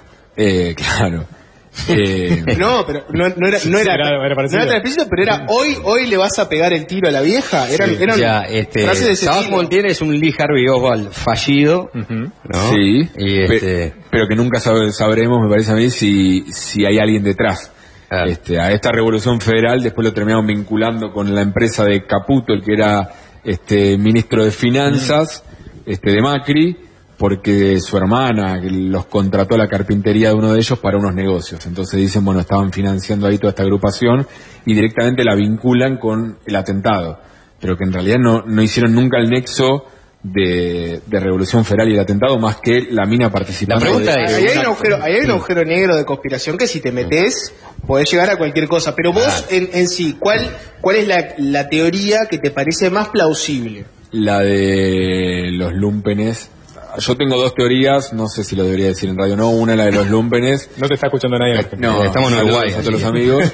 No, y la otra es, servi- eh, guerra de servicios. Este, esa es la que siempre también está dando vueltas. Por esto mismo que vos decías, estos personajes raros, los personajes raros, pero que Sabac Montiel salió en televisión uno- unas semanas antes, en Crónica, entrevistado.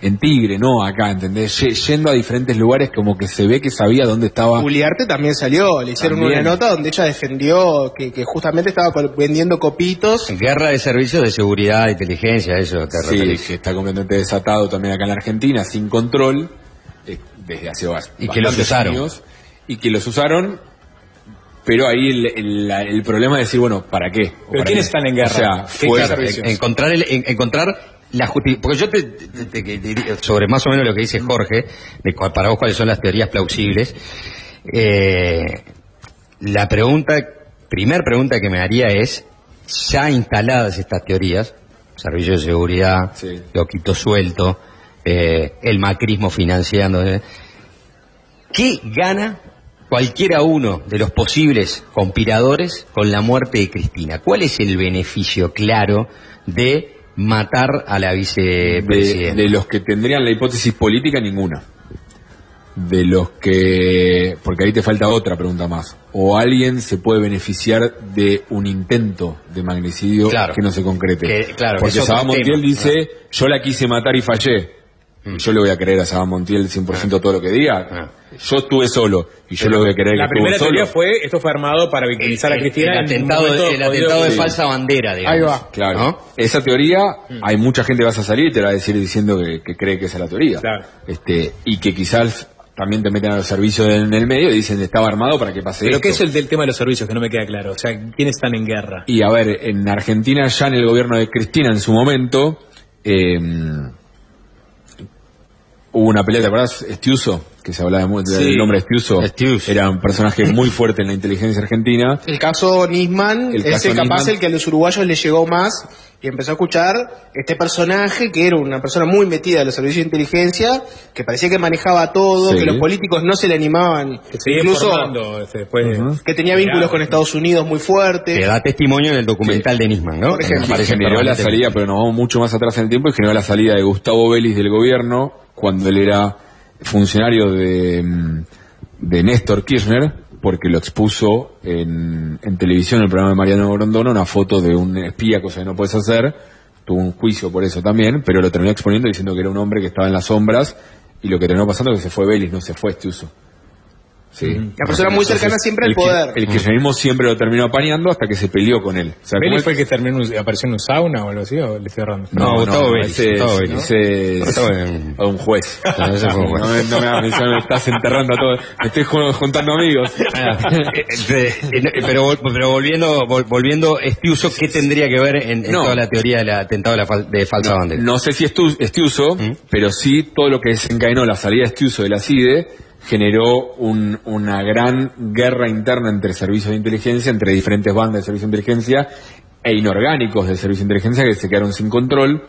Cuando entró el macrismo no ayudó mucho en la materia, generó más oscurantismo, me parece también, en todo el tema de servicio de inteligencia y quedó completamente eh, sin control ese área, me parece. Que algunos tiran para un lado y otros tiran para otros, dependiendo de sus intereses políticos y a quién quieren beneficiar o perjudicar y que no hay un y que lo- la política en general estoy un poco repitiendo lo que mucha gente a veces hace Sí. de, que, de que es muy difícil para la política controlarlos y dirigirlo de forma orgánica e institucional Y no me quedaría con tirar para dos lados, me parece que cada uno tira para su lado, entonces quizás tenés muchos lados. Entonces no hay una fácil línea de no, este sector de los servicios es macrista y este sector de servicios es kirchnerista. No, no estoy diciendo eso. pueden Eh, ser cosas distintas y muchas veces cambiar dependiendo También. del momento ¿no? Para cerrar este primer bloque político, eh, primero una pregunta. Tengo, yo tengo dos preguntas por lo menos. La primera es, Dejá el gancho para el bloque que viene ya tengo el gancho para el bloque que viene también, pero hace poco eh, en nuestro programa Fácil Desviarse se metió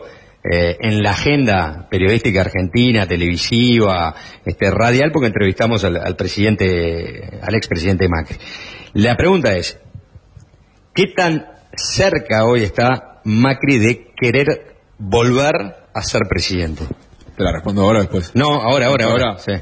Mira, vuelve Macri ahora a fin de mes de Europa y anuncia qué es lo que hace. La información que cuento yo, con la que cuento yo y lo que yo considero que va a pasar, es que él va a decir, no soy candidato a presidente, no porque no sienta que puede ganar, yo tengo dudas de si puede ganar, pero él siente que sí puede ganar, pero si el día después el gobernar, eh, a él se le haría muy cuesta arriba. Así como a Cristina, les dije antes, se le hace muy cuesta arriba este, este contexto, a Mauricio Macri ya tiene demasiados enemigos ganados de su gestión anterior como para sentarse en la mesa con los sindicalistas, con eh, los movimientos sociales, con los empresarios, como para que esta vez eh, decirles, esta vez voy a hacer esto y ves en serio y síganme y no los voy a defraudar y que le crean. El que se quemó con leche ve la vaca y llora. Sí, entonces, después dicen la excusa también que hay un tema familiar ahí, este, adentro que le están diciendo no seas de nuevo presidente, te lo pido por favor, en, en la alcoba, digamos, este, no me consta, pero podría ser, en su entorno suelen tirar eso como también tiene que ver con un tema personal. Soltala, Mauricio. Sí, yo creo que tiene que ver más con un tema de estrategia política, de saber que él necesita, incluso por su legado, que el próximo gobierno de, Juntos por el Cambio, si llegan al, gobierno, le vaya bien, para que él pueda cerrar el capítulo del primer tiempo y del segundo tiempo y decir, vieron, este es mi segundo tiempo, yo no soy presidente, pero es el segundo tiempo que solamente se justifica por mi primer tiempo. Eh, él no creo que pueda ser el director técnico de ese segundo tiempo, o el 10 o el Messi de ese segundo tiempo, porque se da cuenta que no le va a dar la nafta o le va a costar demasiado, entonces que quizás conviene que vaya una Patricia Bullrich, una Vidal, quizás un Rodríguez Larreta, hoy lo veo más lejos Rodríguez Larreta, pero quizás un Rodríguez Larreta, este, condicionados con sus ideas, digamos, con él, digamos, con un peso fuerte en ese gobierno, pero eh, sin ser él el que ponga la cara, que eso también permita o le dé un poco más de correa y de cadena al, al próximo gobierno. Bien, eh, hay un descreimiento en la política, hay un descreimiento en la justicia, que ya no nos metimos en ese capítulo porque ya sería eh, ramificar demasiado. Hay un descreimiento también en, en el periodismo. ¿En qué cree el argentino? Hoy en Messi nada más. Perfecto, de eso vamos a hablar. Después de esta tanda vamos a hablar del Chiqui Tapia, de Messi, de Argentina campeón en Qatar, de cómo le regalaron un penal todos los partidos, de si el Chiqui Tapia compró la copa o no la compró, de que ahora... Me, y me voy. ah, no, no. Se viene, gigante. se viene la polémica. Ahora, está la terapia del Dibu, todo. eh, Exactamente. Todo. Pusieron a la venta las entradas eh, para el partido de un amistoso con Panamá, que juega Argentina ahora el Monumental. Un quilombo se armó. De eso vamos a hablar después de la tanda con Gabriel Silva. Y es fácil desviarse, es fácil desviarse. Ajá,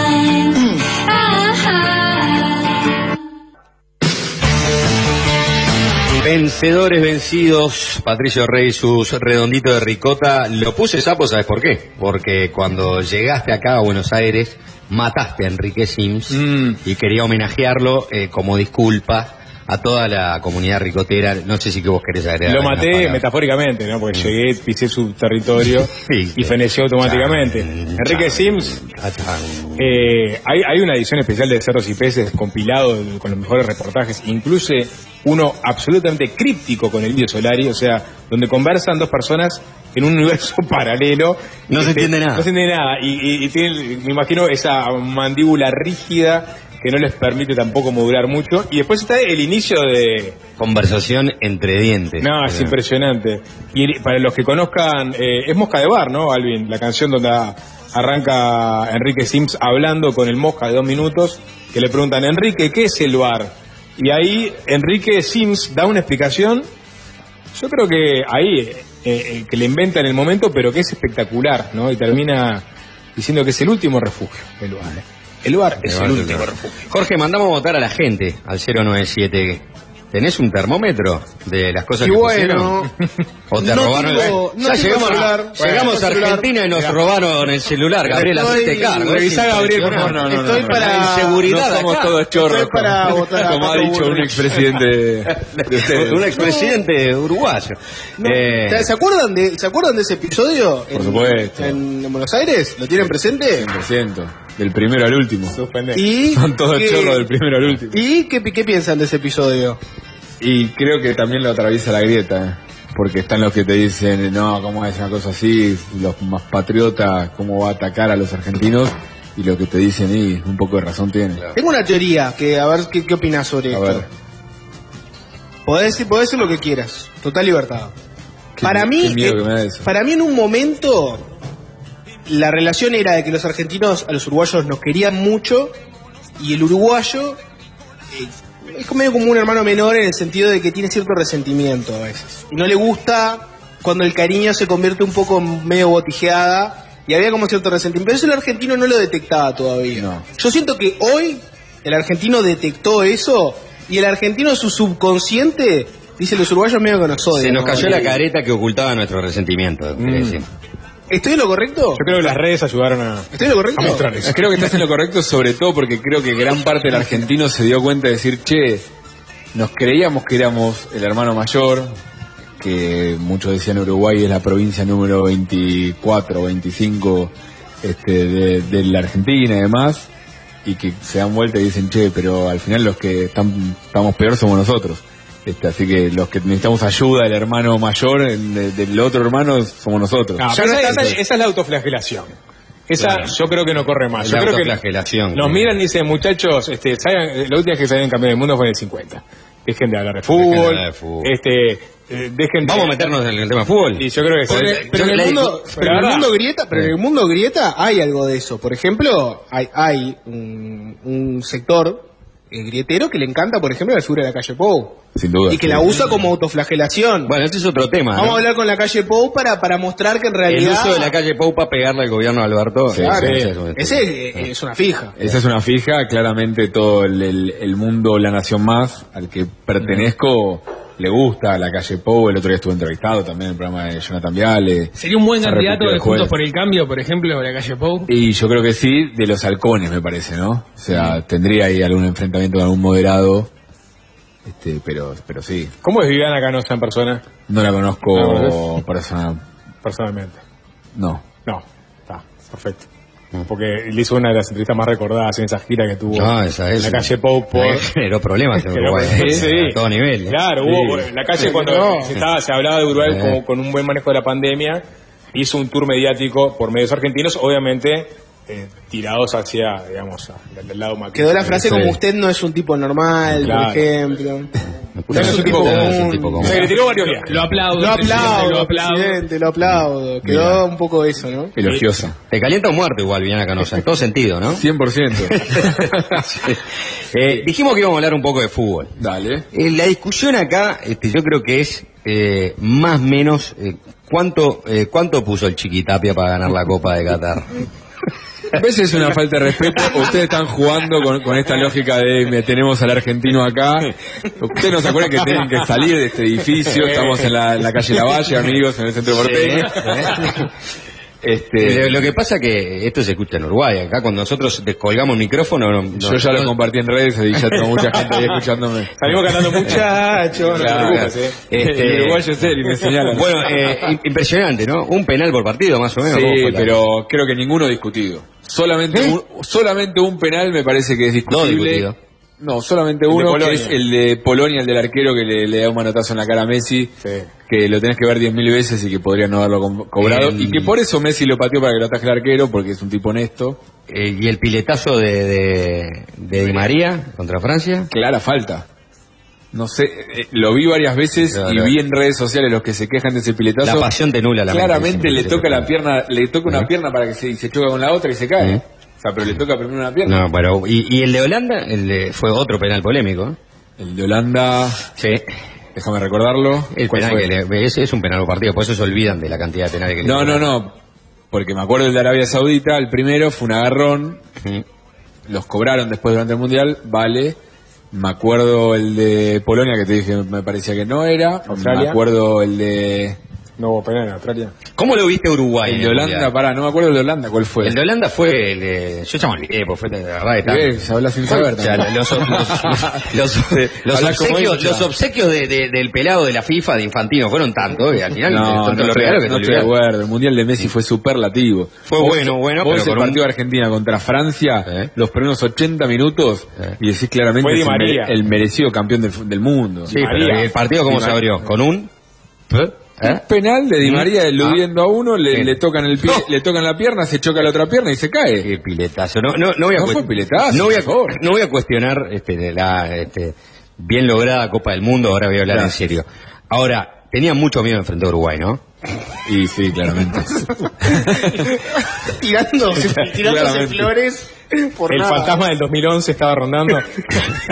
Eh, O festejaron en el fondo cuando, cuando por ese gol de Corea no pudimos pasar de te, fase. te ¿no? voy a, te voy a hacer una argentinada. No me acuerdo cómo le Mundial. Ah, Ahí está la es la esencia del, del porteño Esa es la 3.0. Sacó la cédula, ¿no? Eh, ¿Cómo eh? El torneo Alonso tampoco se acuerda igual, o sea que... Sufrí demasiado con el Mundial nuestro como para estar mi- mirando el, el- cómo le iba, no, pero me acuerdo de Uruguay. El gol de, De Manteca Martínez. de Corea fue el, Sí, el gol Corea es el que sí. pasa y Sí, que se quedaron ahí por un gol. Sí, sí. Lo viví y yo quería que pase Uruguay, claramente. Vos sabés que, soy, este- soy de los argentinos que quiere a los uruguayos, no de los argentinos que... Y no lo quiero como hermano menor, sino como, Claro. como pares. Yo sufrí este mundial, pero, pero no por Uruguay, justamente, porque veía que cada partido que pasaba Argentina iba a ganar la Copa. Y eh, generaba un sufrimiento, un dolor. Sí, Este, yo lo, a pesar lo- de, lo de- sufrí mucho, ¿eh? ¿eh? Lo sufrí mucho, o sea, porque... Pero yo por la inversa, ¿no? Por el que que- podía darse, pero que se le va a pinchar, otra No. vez se le va a pinchar a Messi, se le va a pinchar la chance. Infantino y Chiqui Tapia, ¿dónde deben haber estado juntos en, en tantos lugares? Todos, todos queríamos que Messi saliera campeón, eh, que Argentina saliera campeón por Messi. Todo el planeta quería. Todo el planeta. Todo el planeta. Había un planeta entero. Pero vivió como un por de justicia. Sí, sí, sí, claramente. Es que así lo vivimos, por lo menos yo lo viví así. Mm. Sufría pensando en el partido de Francia que terminé sin aire, este, pensando en que si se le escapaba a Messi ese partido, porque realmente el partido de Argentina con Di María abriéndolo, pero con Messi también en un muy buen nivel, toda la selección jugando un gran nivel en esos 80 minutos hasta que mete el 2 a 1 eh, Francia, es de un equipo que está jugando muy bien al fútbol. Este, obviamente después tenías partidos como el de Arabia Saudita que desapareció el equipo, No, el bueno, partido con México que no sabría más y apareció Messi Eh, sí. sin ningún penal metiéndola abajo. Estaba ahí, ¿sabías? ¿Estabas vos ahí? Sí, ¿Vos estabas Muy en la tribuna? No, no, no, no pude Ah. ¿Lo viste por televisión? Y sí, Uy, qué cagada, qué bien. qué cagada. Yo estaba- Hay que ir a laburar a Uruguay entonces. ¿Sabes- sabes dónde? Yo estaba este, en la tribuna con mis hermanos, los argentinos, viendo ese partido. Es más, el gol de Messi que abre el partido fue contra el arco que yo estaba, lo vi, este... ¿Te pasé los videos o no? No, Qué mal que estuve. muy mal. Estuve, estaba ahí. O sea, Messi vino a Es que festejar te el acordás, de- te acordás de mí para bardearme nada más, no para felicitar. Y después este, fui a ver el partido contra Australia, octavo de final. Ahí sí que estuvo espectacular, espectacular, porque ahí ya la hinchada argentina ya había agarrado viento en la camiseta, Sí. y era como imparable, imparable, ya, era- ya estaba el mundial es de ellos, porque aparte, eh, fuera de juego, el mundial lo que había era hinchada argentina. Sí. Pues eso es otra cosa increíble. ¿De dónde es que salen esos hinchas argentinos? O sea, hay mucha gente con, con guita en Argentina. Hay mucho enfermo que igual se va a catar eh, en un, bor- en un, ba- en un bote con dos remos. E No, no importa todo. la guita, Sí. ¿no? y, y hay muchos argentinos afuera que deben haber ido un montón, los que están Sí. bien calzados porque viven afuera y no tienen tantos problemas económicos. Es una variedad así. Y las Barras Unidas, ¿no? Las barras que se vieron, se vieron en este mundial también, que terminan yendo con algún tipo de asistencia, uno puede decir. Pero después creo que mucho de afuera, Y lo del de acá, el, el argentino de acá a estos eh, torneos internacionales va, busca la manera de ir. Está el que tiene plata y va, está el que es previsor y lo saca con tiempo y dice, che, hay mundial, ¿dónde es? En Los Ángeles en 2026 y ya está sacando entradas, hay pasaje más o menos. Después ve qué hace, de qué vive. Y después está el, el enfermo para mí que sacó a último momento cuando Argentina pasó a la final, pusieron un vuelo de aerolíneas argentinas y se agotó al, Eso fue al rato. O sea, Que es el que quema todo, te- Sí. no importa, porque eso es... Eh, y después la pago, no sé. ¿Qué partido que nos este nos privó en semifinales? Pues ese sí era un partido que les asustaba a los argentinos, ¿no? Y obviamente. Con Brasil. me- es que me ¿Eh? parece que todo partido, pensé en hacer algo de Uruguay, que si nos No, en- no, en, no, en el no, cuarto nos cruzábamos. Con Brasil, Argentina, la verdad que... A Brasil le teníamos miedo, claramente, pero porque los partidos, sobre todo los de los... Pero sí, la verdad, de- unos cagones los brasileros, vamos a hablar en serio. Y ¿Eh? O sea, tenías ahí el partido controlado. Obliga, a hablar mal de la gente. Sí, me obliga, sí, ¿eh? sí, Bueno, uno- uno ¿estamos en el garca. unos garcas los brasileros increíbles. Yo no puedo creer. No puedo creer con el gol que había hecho Neymar aparte. Sí. Pero yo creo que Argentina nadie quería enfrentar a Brasil, nadie, nadie, y nadie quería enfrentar a Alemania tampoco. Este, y cuando Alemania quedó afuera fue como, ah, Uno menos. uno menos, España quedando afuera, ah. No, estaba Y Francia. ¿no? escuchá, Gabriel, vos Pero querés- venía Francia, pero a Francia era el, en el cuco de 2018, pero que veías que no tenía Benzema. Sí, se le cayeron cuatro para la final, ¿no? Sí, Sí, estaba, pero Benzema tampoco estuvo en el anterior mundial, ¿no? Y lo habían ganado. Bueno, pero venía, si vos tenés a Benzema adentro y lo ves, este, sí, Sí, sí, Y lo veías Argentina mejor. Argentina claramente llegó mejor a este mundial que al de Sí, 2018. pero Mbappé es una, Mbappé es una bestia. Una bestia. Lo que hizo en la final. Escuchá, ¿crees que este equipo, con o sin Messi, que se consagró, logró después de tanto tiempo un título para Argentina, ¿no? Ganaba un título del año 93 Argentina, Sí, ¿no? O Copa una América. cosa increíble. Bueno, las Copas Américas, la Copa América de ahora fue la Eh, última, o sea. Sí, bueno, por eso, en realidad 2019 rompe, este, digo que el equipo rompe la racha con, con el tema títulos con la Copa América 2019, esa Copa América que fue casi inventada que iba a ser en Argentina y que Brasil este se lo organizó para que ustedes la ganaran allí, con Fina con Moño incluido, todo. No, pero hablando en serio, ¿crees que esta generación en el próximo Mundial podría llegar a repetir y lograr lo que ya tiene Uruguay, que son cuatro Copas del Mundo? Eh, Me ¿cuál fue alegro que no cuestiona las cuatro Copas de Uruguay para empezar. ¿no? No, no, no voy a discutir cosas que no tienen sentido. discutir, o sea, claramente. Segundo argentinismo fuerte, ¿no? El primero es, Pero sí me acuerdo cómo le fue y este es, no discuto. ¿Vos, vos cosas sabés cuáles son las cuatro Copas de Uruguay? Vos sos futbolero. Yo sé las dos Copas de Uruguay. No, como cuatro. Yo sé- yo sé las 24, 28, 30 y 50. Bueno, yo sé la del 30 y 50. Eh, La, eh, la 24, 28 son Es como, Copa yo Mundial. soy hincha del rojo acá. Es como los que. eh, el rojo es el tercer equipo con más copas desde el- la era profesional. Es- de golpe aparecen que te suman la de los torneos de leche y los Sí. amateurs y te, y te empiezan a alcanzar algunos. Ah, Racing que tiene más 24 copas. y 28 era Copa FIFA, era considerada Copa FIFA. No, no se la considera Copa del Mundo. Por eso El- el nos dejaron ganar cuatro estrellas en la El bandera. primer mundial en 1930. Sí. ¿En dónde? sí. En Uruguay. En Uruguay. Y, ¿la ves? Y la final a quién Bueno, la- se quedan con ese sí. orgullo de que Bueno, la primer mundial le ganamos a Argentina. Sí, Y quizás podemos tener la de 2030 acá en... Hay, hay, hay, hay, Con hay Bolivia manija- adosado, con hay, Bolivia hay- expectativa con ese mundial o la gente ni habla de la posibilidad de armar un mundial? ni se ha- ni se habla. Ni saben que está pasando eso, ¿no? Se habló en su momento cuando estuvo la, la, la presentación en su momento, pero después incluso este gobierno creo que medio que lo bajó le- esa idea y le bajaron el precio y no sé si están impulsándolo. Está difícil esa, ¿no? Y Hay, hay, hay expectativa, porque obviamente no es económica, le están tratando de vender a, a Infantino, que es un poco la historia, ¿no? Claro. Lo que tiene que pesar, porque económicamente va a estar España, Portugal, Marruecos se sumó ahora a la candidatura. Pero en el gobierno uruguayo, por lo menos, hay mucha expectativa este, de poder anunciar el año que viene, 2024, que la candidatura conjunta esta con Chile, con Paraguay, con Argentina, va a ser un hecho. Mira. Sí. Alberto quiere sumar a Bolivia, no sé por qué no lo contaste ahí. No sé si Qué van a difícil, tomar- te imaginas los partidos en la altura No, de La Paz, no, Mbappé corriendo. Alberto, ya- ya- cada, cada día que tira es peor, ¿no?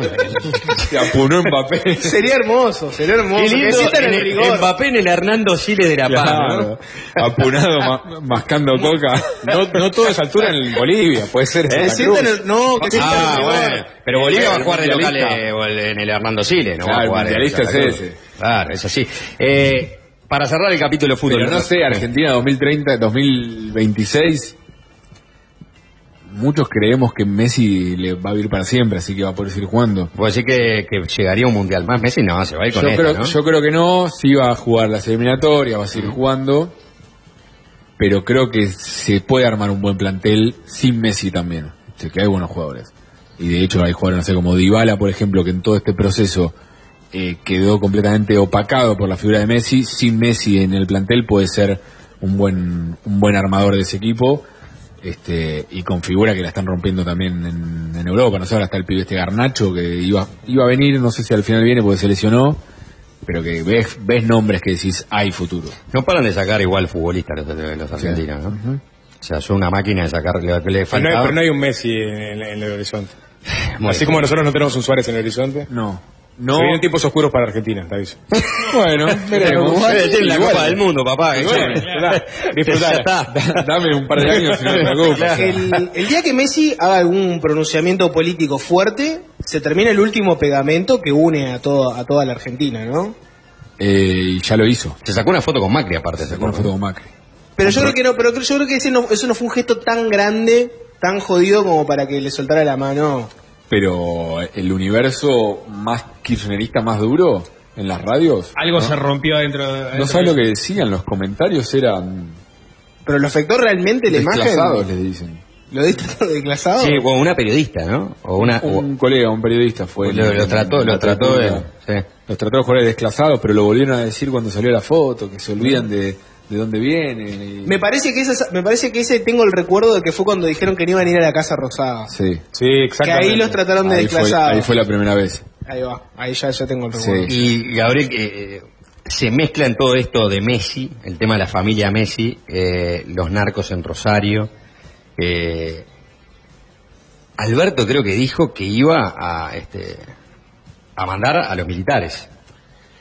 Sí, dijo que iba a mandar al cuerpo de ingenieros de los militares. El cuerpo de ingenieros, que no es lo mismo. Que no es lo mismo para ayudar o terminar urbanizaciones ahí, que por ahora no pasó nada, no fueron.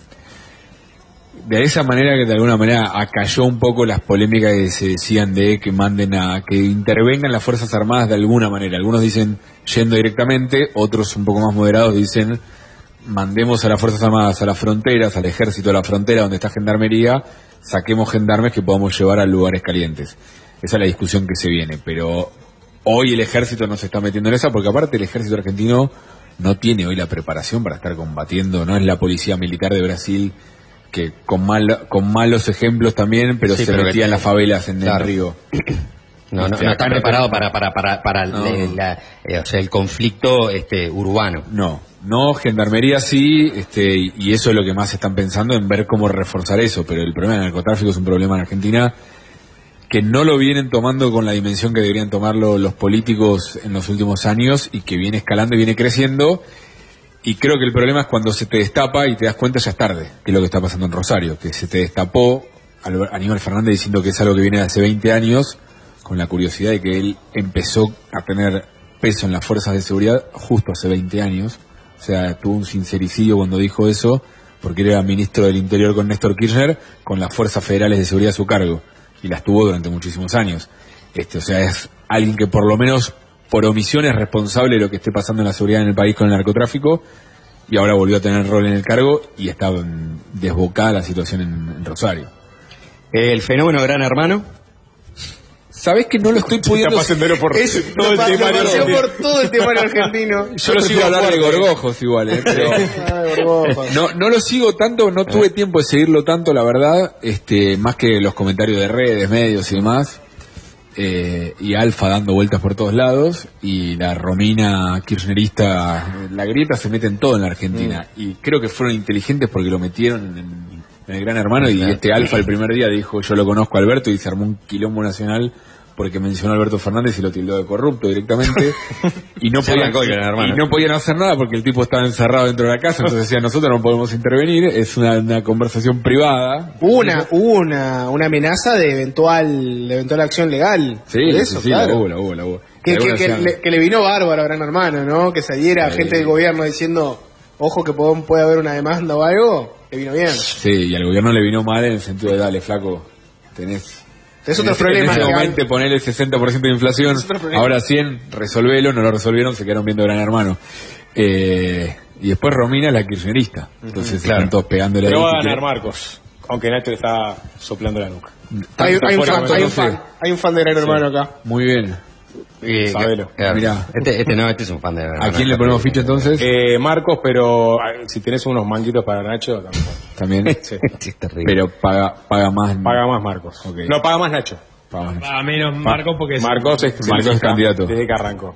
Ok. Sí, sí. Marcos es el facherito. Es, es de Salta, todo humilde, buena onda, fachero, este, nada, im- im- imbatible. Fue una intro a todo lo que es Buenos Aires, a todo lo que es Argentina, Me falta en una- materia me política, falta una que se hace de noche. No, no, no, no, no, porque mirá, hace cuatro años que padre está medio Ya me preguntó igual. Le Sí, dije, sí. para que le pregunto a mis amigos. A mis amigos. Claro, exacto. Eh, no, la última es que, que la comentamos. Eh, se pusieron a las ventas eh, las entradas para el Sí. partido. ¿Cuándo se juega Argentina-Panamá en el El Monumental? 25, si no me equivoco. Van a estar 23 o todos. 25. van a estar- todos los campeones del mundo van a estar ahí. Todos los campeones del Es mundo el y primer más. partido de los campeones del mundo en Argentina. Con algunos agregados, eh, o sea, convocó a unos 30 más o menos, agregó algunos más, algunos pibes, este Garnacho, por ejemplo, estaba en la lista. Los que quedaron afuera, los Chelso y Nico González, que son los que quedaron afuera en el último corte por lesiones. Y, Eh, para, a venta las entradas. es- explotó. Más de dos millones de personas intentando, yo cuando quise entrar estaba en el puesto... digitalmente. Mil dos, un millón doscientos mil personas delante mío había para comprar las entradas, digitalmente obviamente en la fila esa de espera, para 73 mil entradas, con posibilidad de comprar cuatro cada uno, es decir, quizás a los primeros 15, 20 mil se las vendieron todas, obviamente se agotó al toque. El público como para 45 partidos. No, sí, te das cuenta. una locura, y lo que pasa locura. que es, está el argentino que dice, yo ya lo vi Argentina campeón del mundo ahí, en el Sí. en Qatar, y está el que quiere verlos en el primer partido que jueguen en Argentina. Y con entradas no económicas, 12 mil pesos una popular, ustedes van a hacer el cambio al dólar y van a decir, mil- ah, vengo con uruguayo, me sale barato, 1.200 pero, pesos uruguayos sería, ¿no? Más o menos. este, y las plateas la más barata 24 mil, la más cara 48. 30 dólares. Este, para hoy la situación que se vive en Argentina, Es carísimo. eh, precios Sí. caros, este, precios altos. De hecho, en el- en la conversación en el canal, por ejemplo, hablando con los, los chicos de técnica, decían, nada, se fueron a la mierda con los precios. Pero, pero, Pero así todo se agotó. millones de personas anotadas. Sí, va a haber reventa seguramente. No quiero ser repetitivo, pero ¿te enteraste lo de Lali? ¿En Montevideo no? No sabe. No, yo iré por la otra- No, pero sí una pregunta adosada. Si tienen pocas polémicas acá para estar mirando qué pasa con las Tengo- polémicas que tengo una involucran que- Argentina. tengo una que menor. Gabriel. Lali. Pará, quiero pará. saber qué pasó con Ahora Lali te cuento. primero. Primero la, la- la respuesta. ¿Lali o Tini? Eh, uh, es La una- grieta. Es una, pelu- es una pregunta grieta, pero me quedo con Lali. O Bien. sea, l- la grieta, por grieta, te diría Tini, pero me, me cae mejor Lali. Se arranca.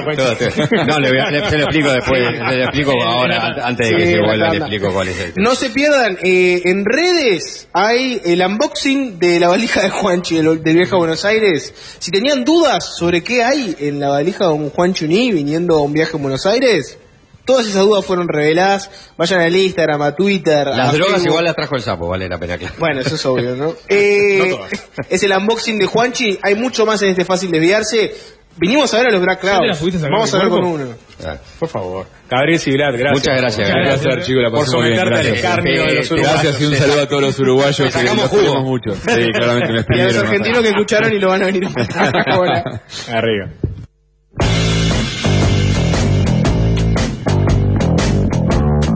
Fácil desviarse.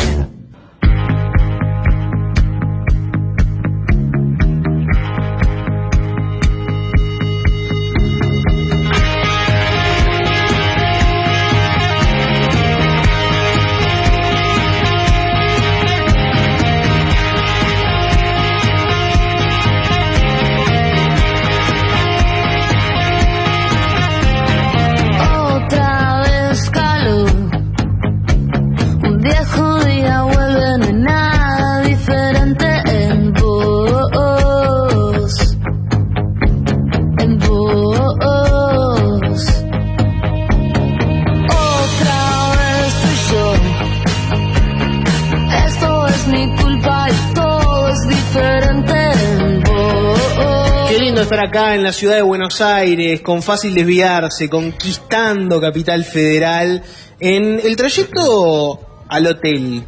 ¿Qué, qué estaban escuchando sus respectivos vehículos? Porque en el que yo estaba con Alvin, estuvimos escuchando la rock and pop con una programación maravillosa, éxitos de los 80, una hora con los clásicos de la mejor década del rock. ¿Sabes lo que, lo que nos pasó? Veníamos con Juanjo eh, en, el, en el otro taxi, escuchando creo que es Radio Provincia, ¿no? Este, el, programa de la segunda mañana, digamos, de esa radio, en donde van mezclando información con consignas, ¿viste? Y, y saludos que reciben de la gente de toda la provincia, una radio de alcance provincial.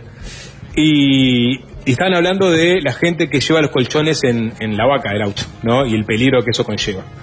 Y manda mensaje un oyente que a su vez también es parte de esa radio. Tienen un 097-441-443, me imagino. ¿no? Exactamente.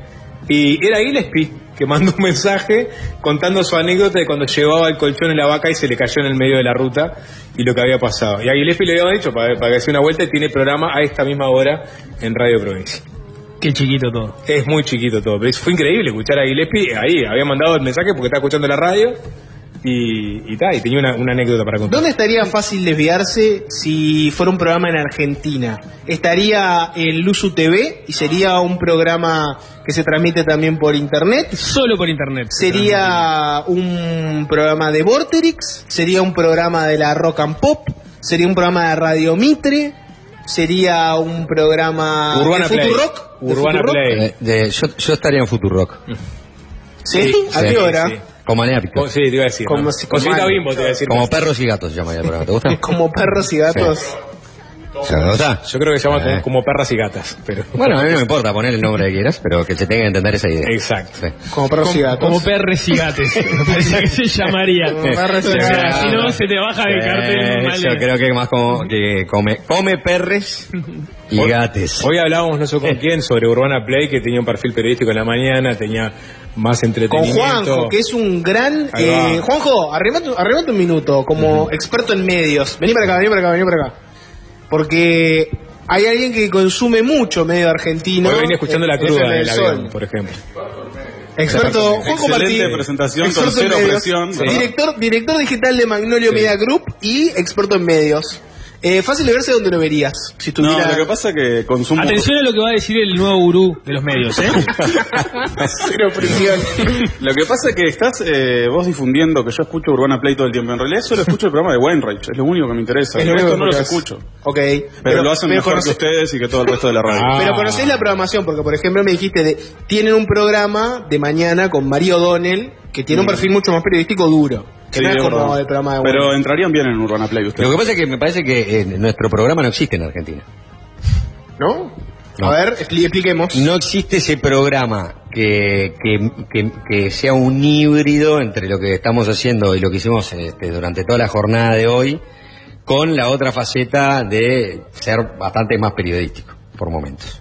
Entonces ya vos acá tenés los programas que hacen eh, eso bien en la mañana y en la tarde los estilos son este, más, Andy más, más otros, claro, más, más, exacto. Si no, no miden tampoco, es un programa todo el día hablando. Sí, sí, Vuelta y Media no tiene una nota seria en el año. Claro. Sí entrevistan gente importante, a veces que podrían hacerle notas serias o preguntas serias, pero no lo hacen. Claro. Es como que siempre No, no que, que acá en Argentina está la grieta entre entretener e informar y nosotros Sí. la amalgamamos. Exacto. Sí. ¿no? Eso, lo- lo- se acuñó en Uruguay el. Pero inclusive, Sí. inclusive creo que, en, eh, que- creo que en Uruguay también somos un programa único, ojo. Este, no sé. Yo, yo diría en el mundo.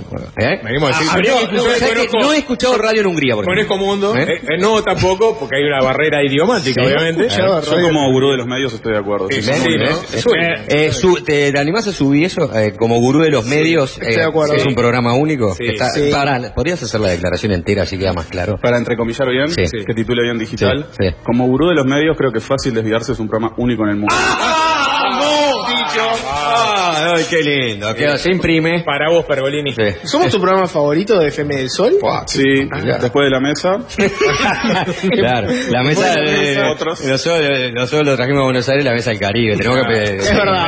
Hay que, hay que juntar, hay que Perdón, fue a, Ca- perdón, fue a Qatar, fue a Qatar. O sea, Bueno, ahí, eso, ahí fue, ahí fue con, con Del Sol. Sol. ahí fue con eso. Bueno, es verdad que la mesa este, de los sultanes tenía más representantes de la mesa que cualquier otro programa. Sí. Eso es verdad. Sí, somos satélites. a decir, yo, yo me animo a decirlo. ¿eh? Somos lo que venimos después. ¿No? Pero Igual igual, me, pero- me hace muy orgulloso. Pero igual yo creo que Urbana Play tiene el, un target un poquito distinto al nuestro, porque no, no, ve- no veía más en la roca un poco, el público hombre, palero, 40 más, está ahí, ¿no? O sea, Sí, en Urbana Play son más tetos, sin duda. sí. Igual la audiencia de Fácil Desviarse es eh, mucho más diversa de lo que ustedes piensan. Ya descubrimos, invitando a la gente a que venga a hacer saludos, que Fácil Desviarse tiene muchos oyentes sub 30, tiene, tiene muchos oyentes, además, Fácil Desviarse. Tiene una legión de oyentes que está eh, con todo. Y son gente a la que nosotros le hacemos promesas. Y les decimos cosas y ellos nos siguen porque cumplimos. Por ejemplo, tiramos la promesa al aire de que, de que venían los Black Crowes, ¿querés ir a verlos? Sí. Y si vamos a verlo, hacemos un programa de allá, prometido y cumplido. Y acá estamos. ¿Y así más? como hicimos eso, prometimos que si íbamos a ver a los Black Crowes, íbamos a conseguir una nota con ellos. Sí. ¿Y Sí. qué pasó? ¿Y qué pasó? Y vamos a cumplir. Bueno, yo te voy a decir, para que la gente, este, ojo, para.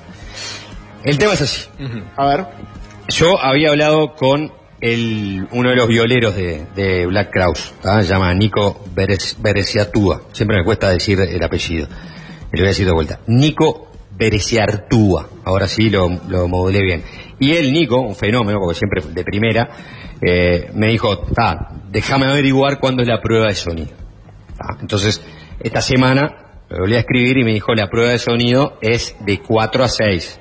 Pero, ta, siempre puede pasar que una prueba de sonido arranca, arranca tarde, hay un quilombo, tenés un desperfecto, probá la cosa, la bata no le gustó, probate la bata, la viola, cambiame esto, y se te empieza a estirar, que es lo que creo que no pasó, porque en este momento me plazco en presentar a Nico, que acaba, supongo yo, de terminar la prueba de sonido, porque hoy de noche va a tocar con los Black Crowes en el Luna Park en Argentina y nosotros vamos a estar ahí para aplaudirlo. Nico, buenas tardes, ¿cómo estás? Gracias por atendernos. Buenas tardes, ¿cómo andan todos por ahí? ¿Todo bien? Bueno, por acá, eh, todo bien. Eh, sí, te escuchamos bien. Ima- Imagínate que nos vinimos a Montevideo con la expectativa. O sea, armamos todo un programa, hicimos todo, inventamos todo este viaje de programas y entrevistas para venir a ver a los Black Crowes porque nos caía entre semana y teníamos que laburar. O sea, que estamos con una emoción grande. ¿Vos cómo estás, por ejemplo? Bien, ahí eh, una prueba de sonido, como decía vos, a veces tiene problemas, pero lo que nos pasó fue mucho más que problemas. Porque se rompió el avión en Brasil y no pudo venir ninguno de nuestros equipos, ninguna guitarra, ni el vestuario, ni el telón, ni las púas, absolutamente nada. Así que tuvimos, me tuve que levantar a las 8 de la mañana y empezar a conseguir equipos para alquilar, guitarras para alquilar. Así que imagínate que acabamos de terminar y estamos hechos mía. Yo estoy fusilado. Así que va a ser un show épico porque eh, te juro por Dios. Sí, claro. No lo podemos Claro. nadie lo puede creer acá. Nadie Pero lo puede creer, o sea, arrancaron la, con- la contrarreloj, o sea, nadie tiene su, su viola con la que está acostumbrado a tocar, nadie tiene su Yo marcha, sí, nadie suerte, tiene su... por suerte yo sí.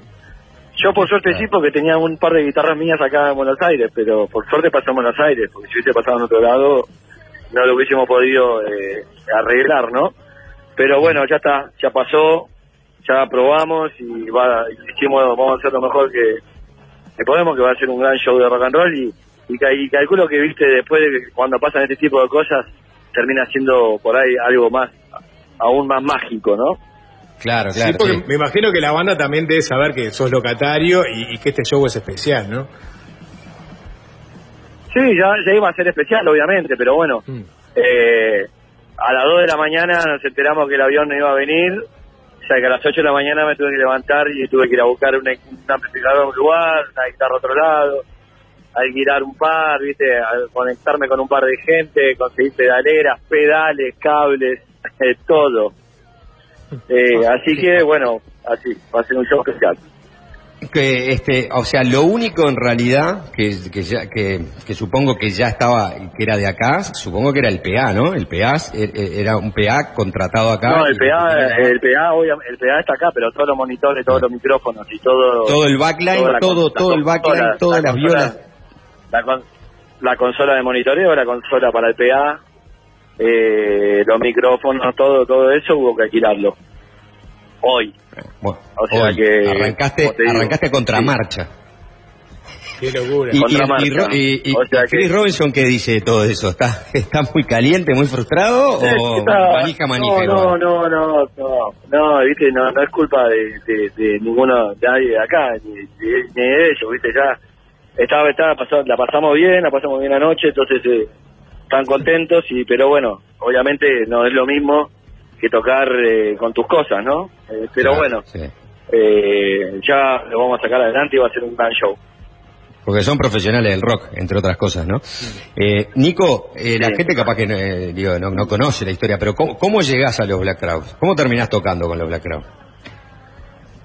Y pasó porque Rich hace varios años, ya pidió ocho años más o menos, vio un video mío, nueve años, eh, la verdad, sí, nueve años, vio, vio un video que yo puse en, en Facebook, eh, que yo estaba tocando un tema suyo, me contactó por Twitter y terminé tocando con su banda solista, eh, después se armó una banda llamada Mac Pie Salud, que había otros miembros de los Black Crowes, y nada, siempre quedó buena, la buena onda, ¿no? Es, es como es un gran amigo mío, Rich. Y, bueno, y cuando se juntaron los Crows, conocí a Chris, conocí a todos. Y, y ahora eh, necesitaban un guitarrista, audicioné, que, así que eh, increíble. Y esa fue, la- la- básicamente, haciendo la, la historia corta, esa fue este, cómo terminaste tocando para los eh, Black Crowes. Eh, lo hablamos eh, este, con, con, con Sapo, que estamos acá, que se toca entero el Shake Your Money Maker, que es un disco icónico de la banda, Sí. ¿no? Eh, Cuando, cuando, cuando, to- cuando tocas un disco y tenés que reproducirlo, ¿vos lo reproducís así como exactamente como suena en el, en- en el disco o, o hay margen para, para que en el, en el en vivo la no, cosa hay margen, más? por- obviamente. No, hay margen, o sea, eh, eh, hay que respetar ciertas partes, pero después, viste, para que ahí, eh, hay libertad para, para tocar lo que uno le pinta. Los Black Rock justamente son una banda que, que tienen ese vuelo, viste, entonces eh, eh, se puede, se permite y, y, y más allá de que, como decís, toquemos todo ese disco, eh, eh, no es igual al disco y, después están otros temas que vamos a tocar también, los temas que, todos conocen. Nada, va a estar va a estar muy bueno la verdad. Nico, ¿qué, qué, qué significa entrar a la comunidad de, de los de los Robinson, o sea, de Chris y Rich? ¿Que ¿Tienen base en Georgia, por ejemplo, donde nacieron, o ya tienen otro lugar en donde practican? Este, ¿cuál, ¿Cuál es la dinámica que manejan ellos por fuera de la ruta, por ejemplo, y cuando salen de gira? Uno vive en su lugar, no no no vive en, Atlanta ya, eh, vive en otros lados y la dinámica de la gira nada, es juntarse eh, en alguna ciudad donde se arranca y después micro eh, y vas ahí girando. Ahora estuvimos en Chile, en Brasil, antes habíamos estado en, Las Vegas y, en eh, Arizona y nada, eh, eh, básicamente la, la dinámica de, esas bandas americanas que, dice que, que tienen eh, la autonomía de poder girar mucho, ¿no? Porque acá en Sudamérica eh, vos tenés ese viernes, sábado, ya es un jueves que podés tocar, después tenés que volver a, a Capital y no, no es lo mismo, ¿viste? Ellos en todas las ciudades pueden meter shows, entonces es algo que se hace más, más dinámico. Nico, este, te voy a hacer la última, ¿no? porque después de lo que me contaste también te quiero largar un poco para que... no, no, estoy acá, estoy, estoy, estoy apagando, estoy con, estoy con una Claro, máquina de agua apagando todavía. que para que descanses. Escuchá, vos sos un- claramente tenés un perfil de violero eh, de rock, pero tengo entendido que también te, te gusta, por ejemplo, el folclore, el folclore, la milonga, y que, y que hay músicos de ese palo de uruguayos que, que, que te gustan y que te gusta tocarlos en la guitarra. Me encanta, eh, me encanta la música del Uruguay, o sea, me encanta, eh, tengo muy buena onda con los hermanos Ibarburu, que me parecen grosos, o sea, Nico Ibarburu me parece uno de los mejores guitarristas que hay, eh, y, y tengo muchos amigos uruguayos también, eh, músicos como Anita Pereda, Pichu Villa, eh, nada, vi muchos amigos en Uruguay, mucha historia, mi familia está en el Uruguay mucho tiempo, así que eh, eh, los hermanos uruguayos eh, son muy importantes para mí, quiero mucho ese lugar. Bien. Nico Verarciatúa, este, hoy va a estar tocando con los Black Crowes, una de las violas después de todo lo que pasó. Nico, muchas gracias por atendernos, que sea rock, te escuchamos hoy de noche. favor, Por favor. Por favor, por favor, un placer y saludo para todo el Uruguay. Abrazo grande. Abrazo.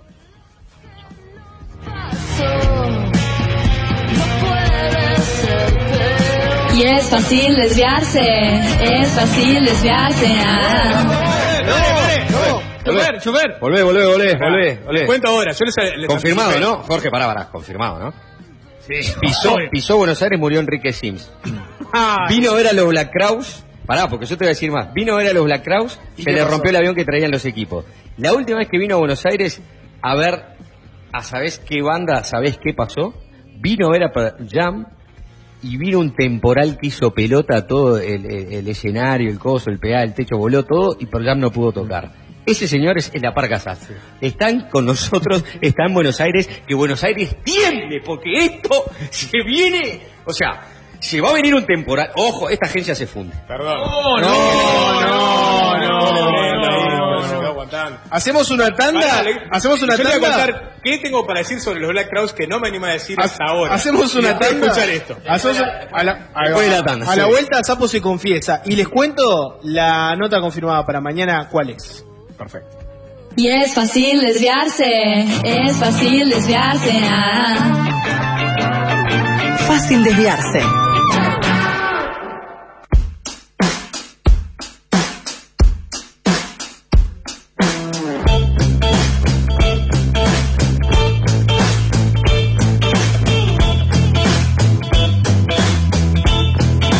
Se siente el olor a rock. Se vienen los Black Crowes y, y, y quedé en contarles una cosa que me guardé hasta este momento. Habla el A Diego. riesgo de que, porque todavía quedan cuánto, dos horas para que arranque el show, dos horas y monedas. Em, mediados de los 90. Em, Para trasladarme sonoramente con algo. Fede Cuba, presta atención. ¿Qué podríamos tener de fondo sonando? En aquella época no, sonaba. podría poner perfectamente a, a Led Zeppelin. ponele. Metete un Led Zeppelin ahí, Fede Cuba. Había, recuerdo que eh, más o menos por esa época había un viaje de fin de año a Salto. Yo ya no estaba en el liceo, pero iban muchos y yo podía ir, incluso si juntaba una plata. Pero dije no. O sea, vos siendo mayor de edad, eh, acompañando a grupos de menores de edad. No, eso, No, lo, hago, no. eso lo hago ahora. Eh, no, eso Era- yo adolescente. 15 años. 15 Ah. años, 15, 16 años. Eh, estaba ese viaje, dije, no, no, con otro amigo, dijimos, no, no, no, porque el hermano de este amigo estaba organizando una excursión a Buenos Aires para ver a Jimmy Page y Robert Plant y los Black Crowes. ay, ay, ay. Eh, digo, pues, eh, tiene múltiples significados esto que va a suceder hoy de noche. Em, entonces dijimos, no, éramos del palo de roca, a nosotros nos gustaba el rock, nos chupaba un huevo ir a Salto realmente, a hacer boludeces en el, en el parque acuático de Salto, porque queríamos ver al Jimmy Page y Robert Plant que se juntaban de después de no sé cuánto tiempo, o sea, lo que quedaba de Zeppelin, y los Black Crowes que nos encantaban. Era en estadio de ferro. Ya había ido a ver a los Rolling Stones, era una experiencia casi que No. iniciática, ¿no? No había sido a ver a los Rolling En Stones. el 95 fueron Rolling Stones, esto capaz que fue en el... No, esto es de haber sido en el 93. o 90, capaz que No, fue- esto fue de- si, es, si es con el viaje a Salto, Sí. es el 93. Bueno, ah, perfecto. Juanchi fue a salto. Yo, no, yo no fui a Salto, No. pero lo que soy su memoria de esos años. Gracias, Juanchi. Bueno, 93 entonces. Sí. Eh, Eh, Era recontra iniciático, no había sido no había ido. No había dos años. Sí, sí, y, y- y es más, como íbamos con el hermano de mi amigo, a mí me dejaban ir. El gran No. viaje del sapito. Va el Toby. Eh, él organizaba la excursión. Eh, Toby se llamaba. Toby, Tobías. Y bueno, padre le dio plata, no tiene para, para la excursión. Se fue toda la banda para Salto. Y con el Fede, esperando para arrancar, el Toby nos avisa, se suspendió la excursión. Porque creo que se había cancelado el show. Esa es una parte de la memoria que Que me no- falla. que te Sí, sí, falla. que no sé si se suspendió la excursión o se canceló el show. La cuestión es que yo estoy desde el año 93 más o menos para ver a los Black Crowes.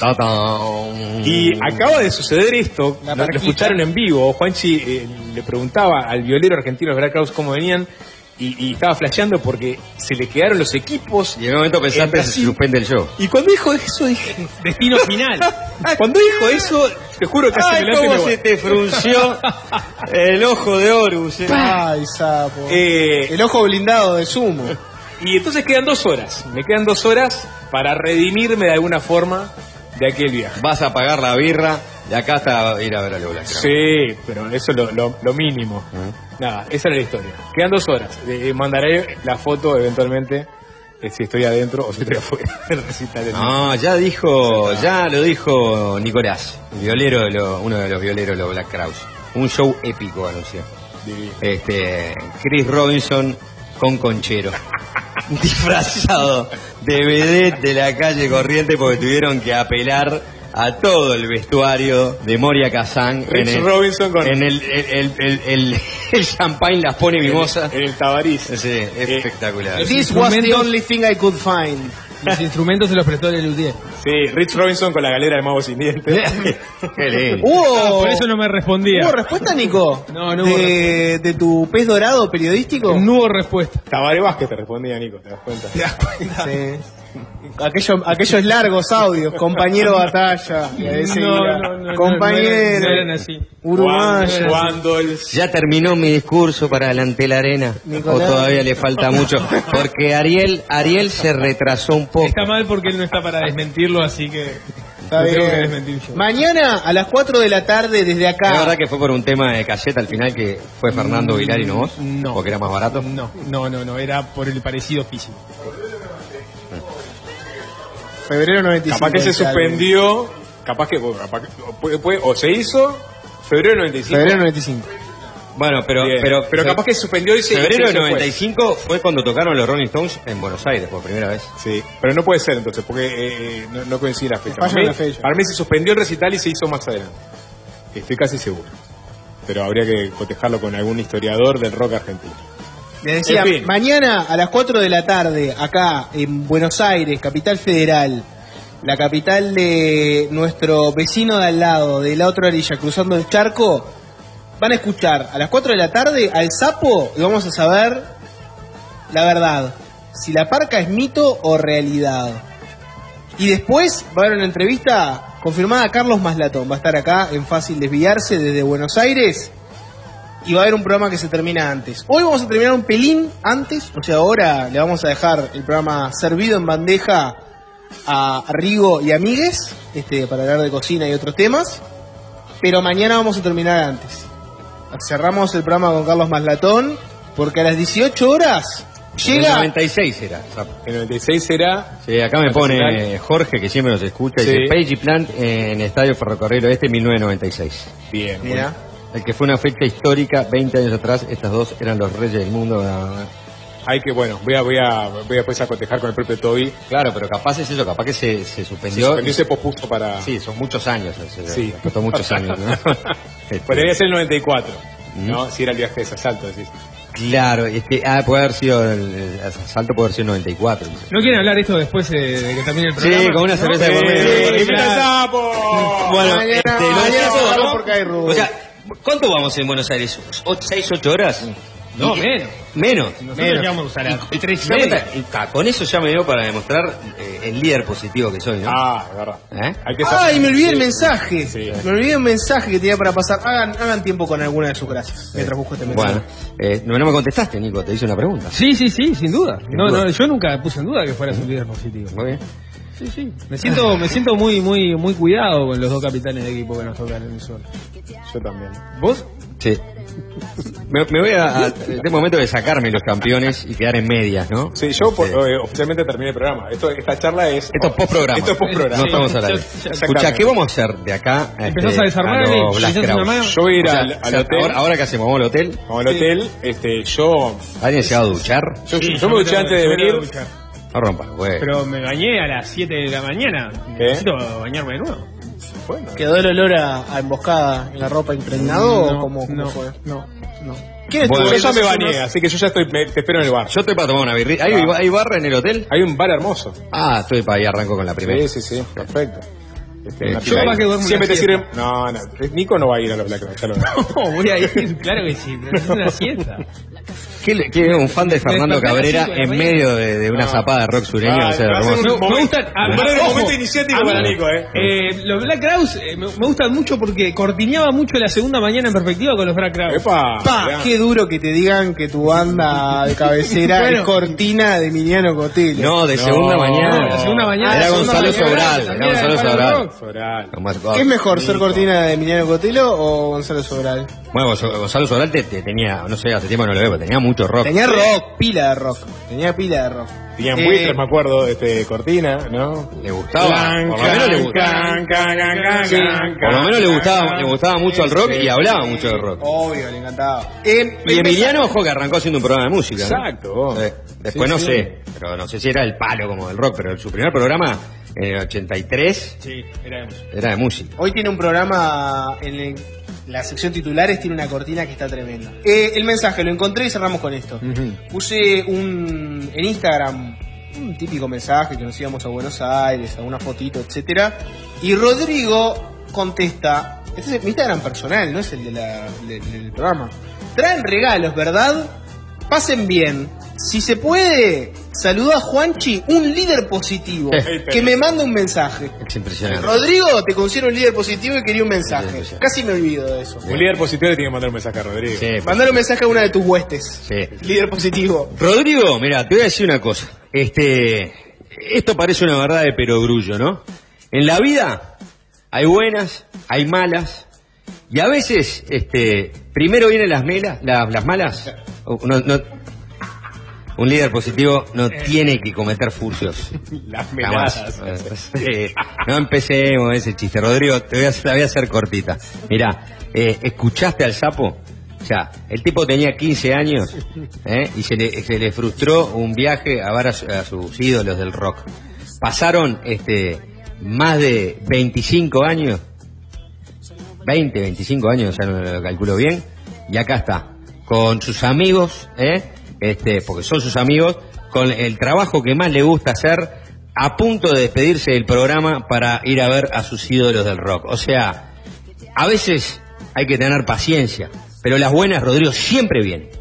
Líder positivo. Ay, qué líder positivo, es increíble. Hasta mañana. Vamos a cerrar, vámonos, ya está. Hasta mañana. Nos vemos mañana, chao. Chao. Y es fácil desviarse, es fácil desviarse. ajá.